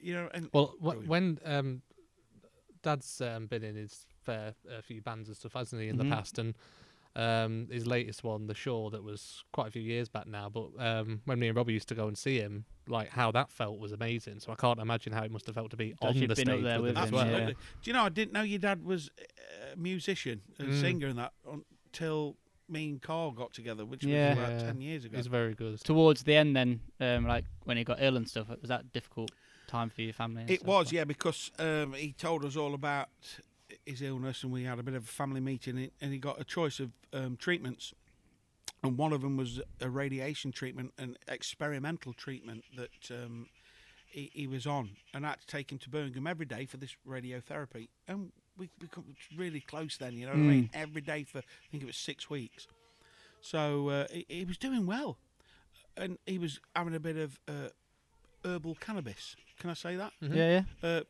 as part of his treatment. And folks were coming up to me going, I thought your dad's got cancer. I says, uh, yeah, he has. He says, he looks great. He did. He looked absolutely great. Yeah. And then all of a sudden, they changed his treatment to these capsules, like chemo capsules. So he thought, I'm not going to take the uh, Cannabis. cannabis, Yeah. Mm-hmm. uh, whatever it was. Uh, I'm just going to take these. And that was in the October, and he passed away in Yeah. Mm-hmm. the Feb. He just went downhill so fast, mega quick. But we had him home, and my mum and my sister and Connie and uh, Louise, and, and I chipped in as well. They looked after him amazingly. Mm. But I was with him on his last last night. Mum had gone bed, Oh, amazing. and we had a treetops cancer uh, uh, care from home. They Yeah. came in, and I just got down on the settee, and she said, "I think you better come in." Um, he's, he's on his, you know what I mean. Mm-hmm. So we made sure we got him looking, cl- cleaned him up, and uh, had a bit of time. Then I, I woke, woke my mum up, and then he just passed away, which wasn't too long of him mega suffering, if you know Mm-hmm. what I mean. Uh, but yeah, I'm glad we he came home. Uh, to, for his final days, I wouldn't, wouldn't have liked to have been in hospital for his final days. But No. Yeah. uh, you just think to yourself, if he'd carried on using the cannabis, uh, whatever it was he was It's taking. like CBD oil, isn't Yeah, it? it was Because like he put it on a biscuit. Yeah, there's there's a well, you know, it's quite a controversial topic really. Um, but there's a lot of people who, um, and there's a lot of sort of research as well um, on the benefits of that, particularly for things like cancer. And uh, there's a lot of people who swear by CBD oil. There's a lot of people who just take it who aren't even ill. They just it just helps them Yeah. in general in daily life and stuff. Um, so yeah, you can see how those. Ah. Absolutely. Yeah. But when he stopped taking it to take these capsules, he just went downhill so fast. He stopped coming to Derby. He didn't eat. Uh, so part, uh, we had a conversation with him and says, "What happened if we if he'd have kept taking that? You know, not saying he'd still be here Mm. Yeah. today, but you Uh, never How know, how do old you? was he then when he died? Sixty nine. Yeah, he's quite young, isn't it? Really? It is, I think so. But none of our family lived past 70. My grandma's, I think my granddad did. Uh, but my grandma's, my uncles and aunties, my uncle, my dad's brother died at 37. Hmm. Wow. Heart attack, fishing. And he was as thin as, he was thin. It's all right, mate. Don't worry. We'll edit that out. I was as thin as him. Yeah. But, uh, yeah, my gran- none of us lived past 70. I mean, my mum's 70 in um, June, June Yeah. the- this month, June the 25th. Uh, She's plodding on. They're gonna say how's Yeah. your mum been then since then? Well, since my dad died and she got broken into, uh, someone's had to stop with her like overnight. You know what I Hmm? Okay. mean? So we take it as a family. We take it in turns. But obviously with this coronavirus, she's had to stop on her own. Yeah. But we go down every day, sit on the patio. She'll talk to us through the window, pot of tea, Mm. and uh, but she's been amazing, Yeah. amazing, and she Mm. looks great. You know, Yeah, so I, I really vividly remember your mum and dad, like from when we were younger, when we used to come to your shows and stuff. Like, I've, in fact, I've got one very strong memory of being in. Um, you tell me the name of the club. It's across the road from Barclays Bank in Swad. Swad Cons. Swad Cons, yeah. And it was when you were in the band because you were playing keyboard and your dad was there and your Yeah. mum and like the whole group, like us and our mum Ram, and wasn't it? Dead Gem and like Colin. Yeah, yeah, packed. Like quite regularly that used to happen, didn't Yeah. it? Didn't it? Um, yeah, and I remember your dad being, like you say, a right legend, really. He particularly was. for this area. No one had a bad word. I mean, his funeral was they couldn't get him in. They couldn't Yeah. get them in. I mean, there's loads of funerals like that, but literally couldn't get them in. And I did his service. I don't Oh, know how I wow. Mm. got the strength to do that. Um, my mum says, "Do you want to do it?" I said, "Ask me on the day." And then we had a because my dad wasn't religious, so we had a, a atheist. is it? Atheist, yeah. Yeah. She comes, says she welcomed everybody. She says, "I think Mark wants to." You know, say a few words. Well, I ended up doing the service because we had a, an hour service Yeah. and we just talked and we laughed and Yeah, you that's know, that's how I would have wanted it, though, isn't it? absolutely. yeah. We had a great, great, uh, we had a great send off, and then back to the social club for a few uh, sandwiches and uh, uh, a pot of tea. Uh, but, I w- yeah, I wished he was around to see the Sam Bailey tour and is on some of these stages. yeah, I So, really do. Was there anything that you did in the time when he was alive that he sort of specifically said to you that he was like proud of you for, or anything like that, or when uh, he's Every as the kids- day. Yeah, He, whether it be singing in his pub, which he had the Angel, the Greyhound, the Domino at Hartson, which was the Snooty Fox towards the Oh, yeah, end, and Church Gresley Memorial Club, which you, your mum used to come yeah. Yeah, the I one remember near um, Gresley Park, it's a car Yeah, park it's- now, isn't it's- it? it's nothing Flattened it. now, yeah. yeah. Uh, so, yeah, he was he was mega proud. D- Basically, doing what he said I could do, you know, and earn money from it. So yeah, he, he was very very. He always used to want me to do more, but I'm I, I'm a bit set in my ways. I'm happy doing what I'm doing. Yeah. You know, I'm I'm earning a nice little living, so I, I really am happy yeah, you know, I tried the X Factor thing. I seen what it was about. Not for me, but he th- he thought I could, you know, go knock it. He, you got knocked doors, lad. Yo, it's not going to come to you. You got to knock on doors. So I said, Dad, it's not as simple as that, you know, Mm. and it's not. But you know, he, he just wanted the best. yeah. I think you can you can um, underappreciate the fact that you know you've done your entire life. You've worked professionally as a singer. Yeah, How many people would love to do that for a li- like I'm I'm one. For, I would love to 100%. be able to do that as a profession, as a job. Do you Mm. know what I mean? Whether you're singing to one person or hundred thousand people, if you ain't got to go down a, a pit or work in a hole, Exactly. Yeah. do something you hate doing, how lucky is that? Yeah. Yeah. uh, Mm. Definitely. so just coming to the end now. So just a few questions to to wrap up. A bit of reflection. Um, so looking back at um, you know, where you are now, all the way back to when you started out singing. Is there anything you'd do differently if you could rewind the time? Yeah, there is. I'd, Yeah. I'd, unfortunately, this business is all about looks as well as talent. So I think I would have, in the 90s, a lot of people that I've worked with that have stars in the 60s, like Brian Paul and that, they always said to me, if you're around, if you was around in the 60s and the 50s, you'd have been a star. Hmm. It's, you know, it's as simple as that. It, but when I started out early 90s, it was the boy band era, you know, Boyzone Like and you Backstreet take that. and Boys stuff like that. and look nothing like him. Mm-hmm. So what I would have done if I could have my time again was lose a bit of weight early Mm-hmm. and see where that took us. Because you know, I- you know, I- I enjoyed singing, and a lot of people said I was good at it. So if I got the looks as well, you never know. Mm.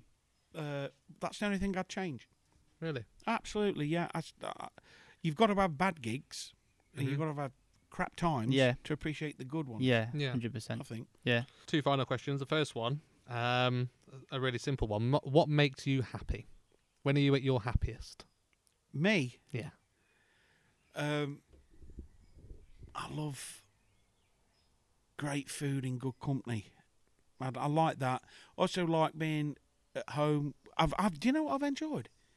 The lockdown itself. Mm. Me, Louise, going down my mum's having a little barbecue and a pot of tea. She's, you know, Well, that the simplicity of it. yeah, I Yeah. just love it. I love the fact that uh, we call it locky down time. Well, we just put Mm-hmm. the telly on. I mean, that's me anyway. I love my own company. I love, you know, love to be with Lou, and things. Uh, yeah, so I'm, I'm happiest when I've got a good plate of food in front of me, Yeah. good film on. All right, so the last question then of the day. Um, if you could go back and give one piece of advice to the 18 year old you, what would it be? 18 year old mate. Uh, oh well, the school time's passed, so that's that's out the question. 18 year old mate was um, oh, live live life first, live it. Like I never went on holiday with my mates because I didn't fly. Mm. You know what I mean? I'd love to have done that. Yeah. Love to have gone on holiday with some. Like a lad's holiday. Yeah, and- never did it. Mm. Never did it. Uh, well, I, d- I don't want to say you know don't get married because I was happy. We had a great home. Jackie was a great wife. Uh, we had a lovely daughter. Bit early in hindsight. In hindsight, yeah, Jackie wasn't. She was I think about 26, 27 Yeah. Mhm. uh, when when we got married. I was like nineteen, going on twenty. So yeah, probably just a little bit, just twenty five before you even think about getting married. Yeah. That would be my idea. Yeah. How old are you boys now? I'm 25. I'm 26. I'm soon. 23. Yeah. So you're at the age. Well, But- Hmm. yeah, I've been with Louise over two years now. Um, Still Hmm. time. There's loads of time. neither of us are in, are in a rush, which is really nice. Th- There's no need to rush. Plus, he's got Yeah. a potential stag do coming up, so there's your lad's holiday. sorted. Absolutely. uh, I look at it like this: you've got better things to spend your money at the minute. Like yeah, we a want to get our house. own house and stuff. There you so- go. There you go. Me and Louise were together since 19, two, sorry, 2009. So we were engaged for quite a while. Mm-hmm. Mm. And we You know. can't feed a horrendous uh, Starbucks addiction, um, addiction if we uh, get married now. Do you like 'cause it's just too- coffee? yeah. Do you really? I, I had my first coffee ever two years ago at the age Hmm. of Mm. 23. I've only had one, And ever one or two in since. my whole life. I don't, I'm not. I'm not one in of it. these addicts who needs it all the time. You're not talking like a cup of coffee in the house. You're No, it's like talking lattes. I'm and talking all that about sort of like, stuff. yeah, latte and stuff. I don't d- bother, don't bother me. No, so I, d- I don't like the instant stuff you make at home. love I sound Kenko. Hmm. like a, sno- a Mm. snob. but- Kenko, uh, yeah, you like proper stuff. Don't you? Mm. I'm not a coffee person. I'll, I'd rather have an OXO. Right. That is all for us. Yeah. Have you enjoyed it? Loved it. Yeah. Absolutely loved it. We could have talked about loads of stuff. We could, Yeah. yeah. But I'm sure Part we'll have a two part two. upcoming. Yeah. Yeah, thank you so much for coming on. two coming soon to a theater near you. Um, yeah. So give us a like, give us a subscribe. There'll be more of this coming. Um, and we'll put a few links uh, to, to some of your stuff as well on there. Cool. Um, and hopefully you can c- crack on with the live stuff that you did Absolutely, yeah. yesterday that went really well. yeah, so if you missed that yesterday, go check out Mark's live and uh, yeah, subscribe to the channel, like the video, and share it um, to your friends as well. Thank you for watching. Thank you. Bye, everybody. Amazing. Awesome. Cheers, Mark.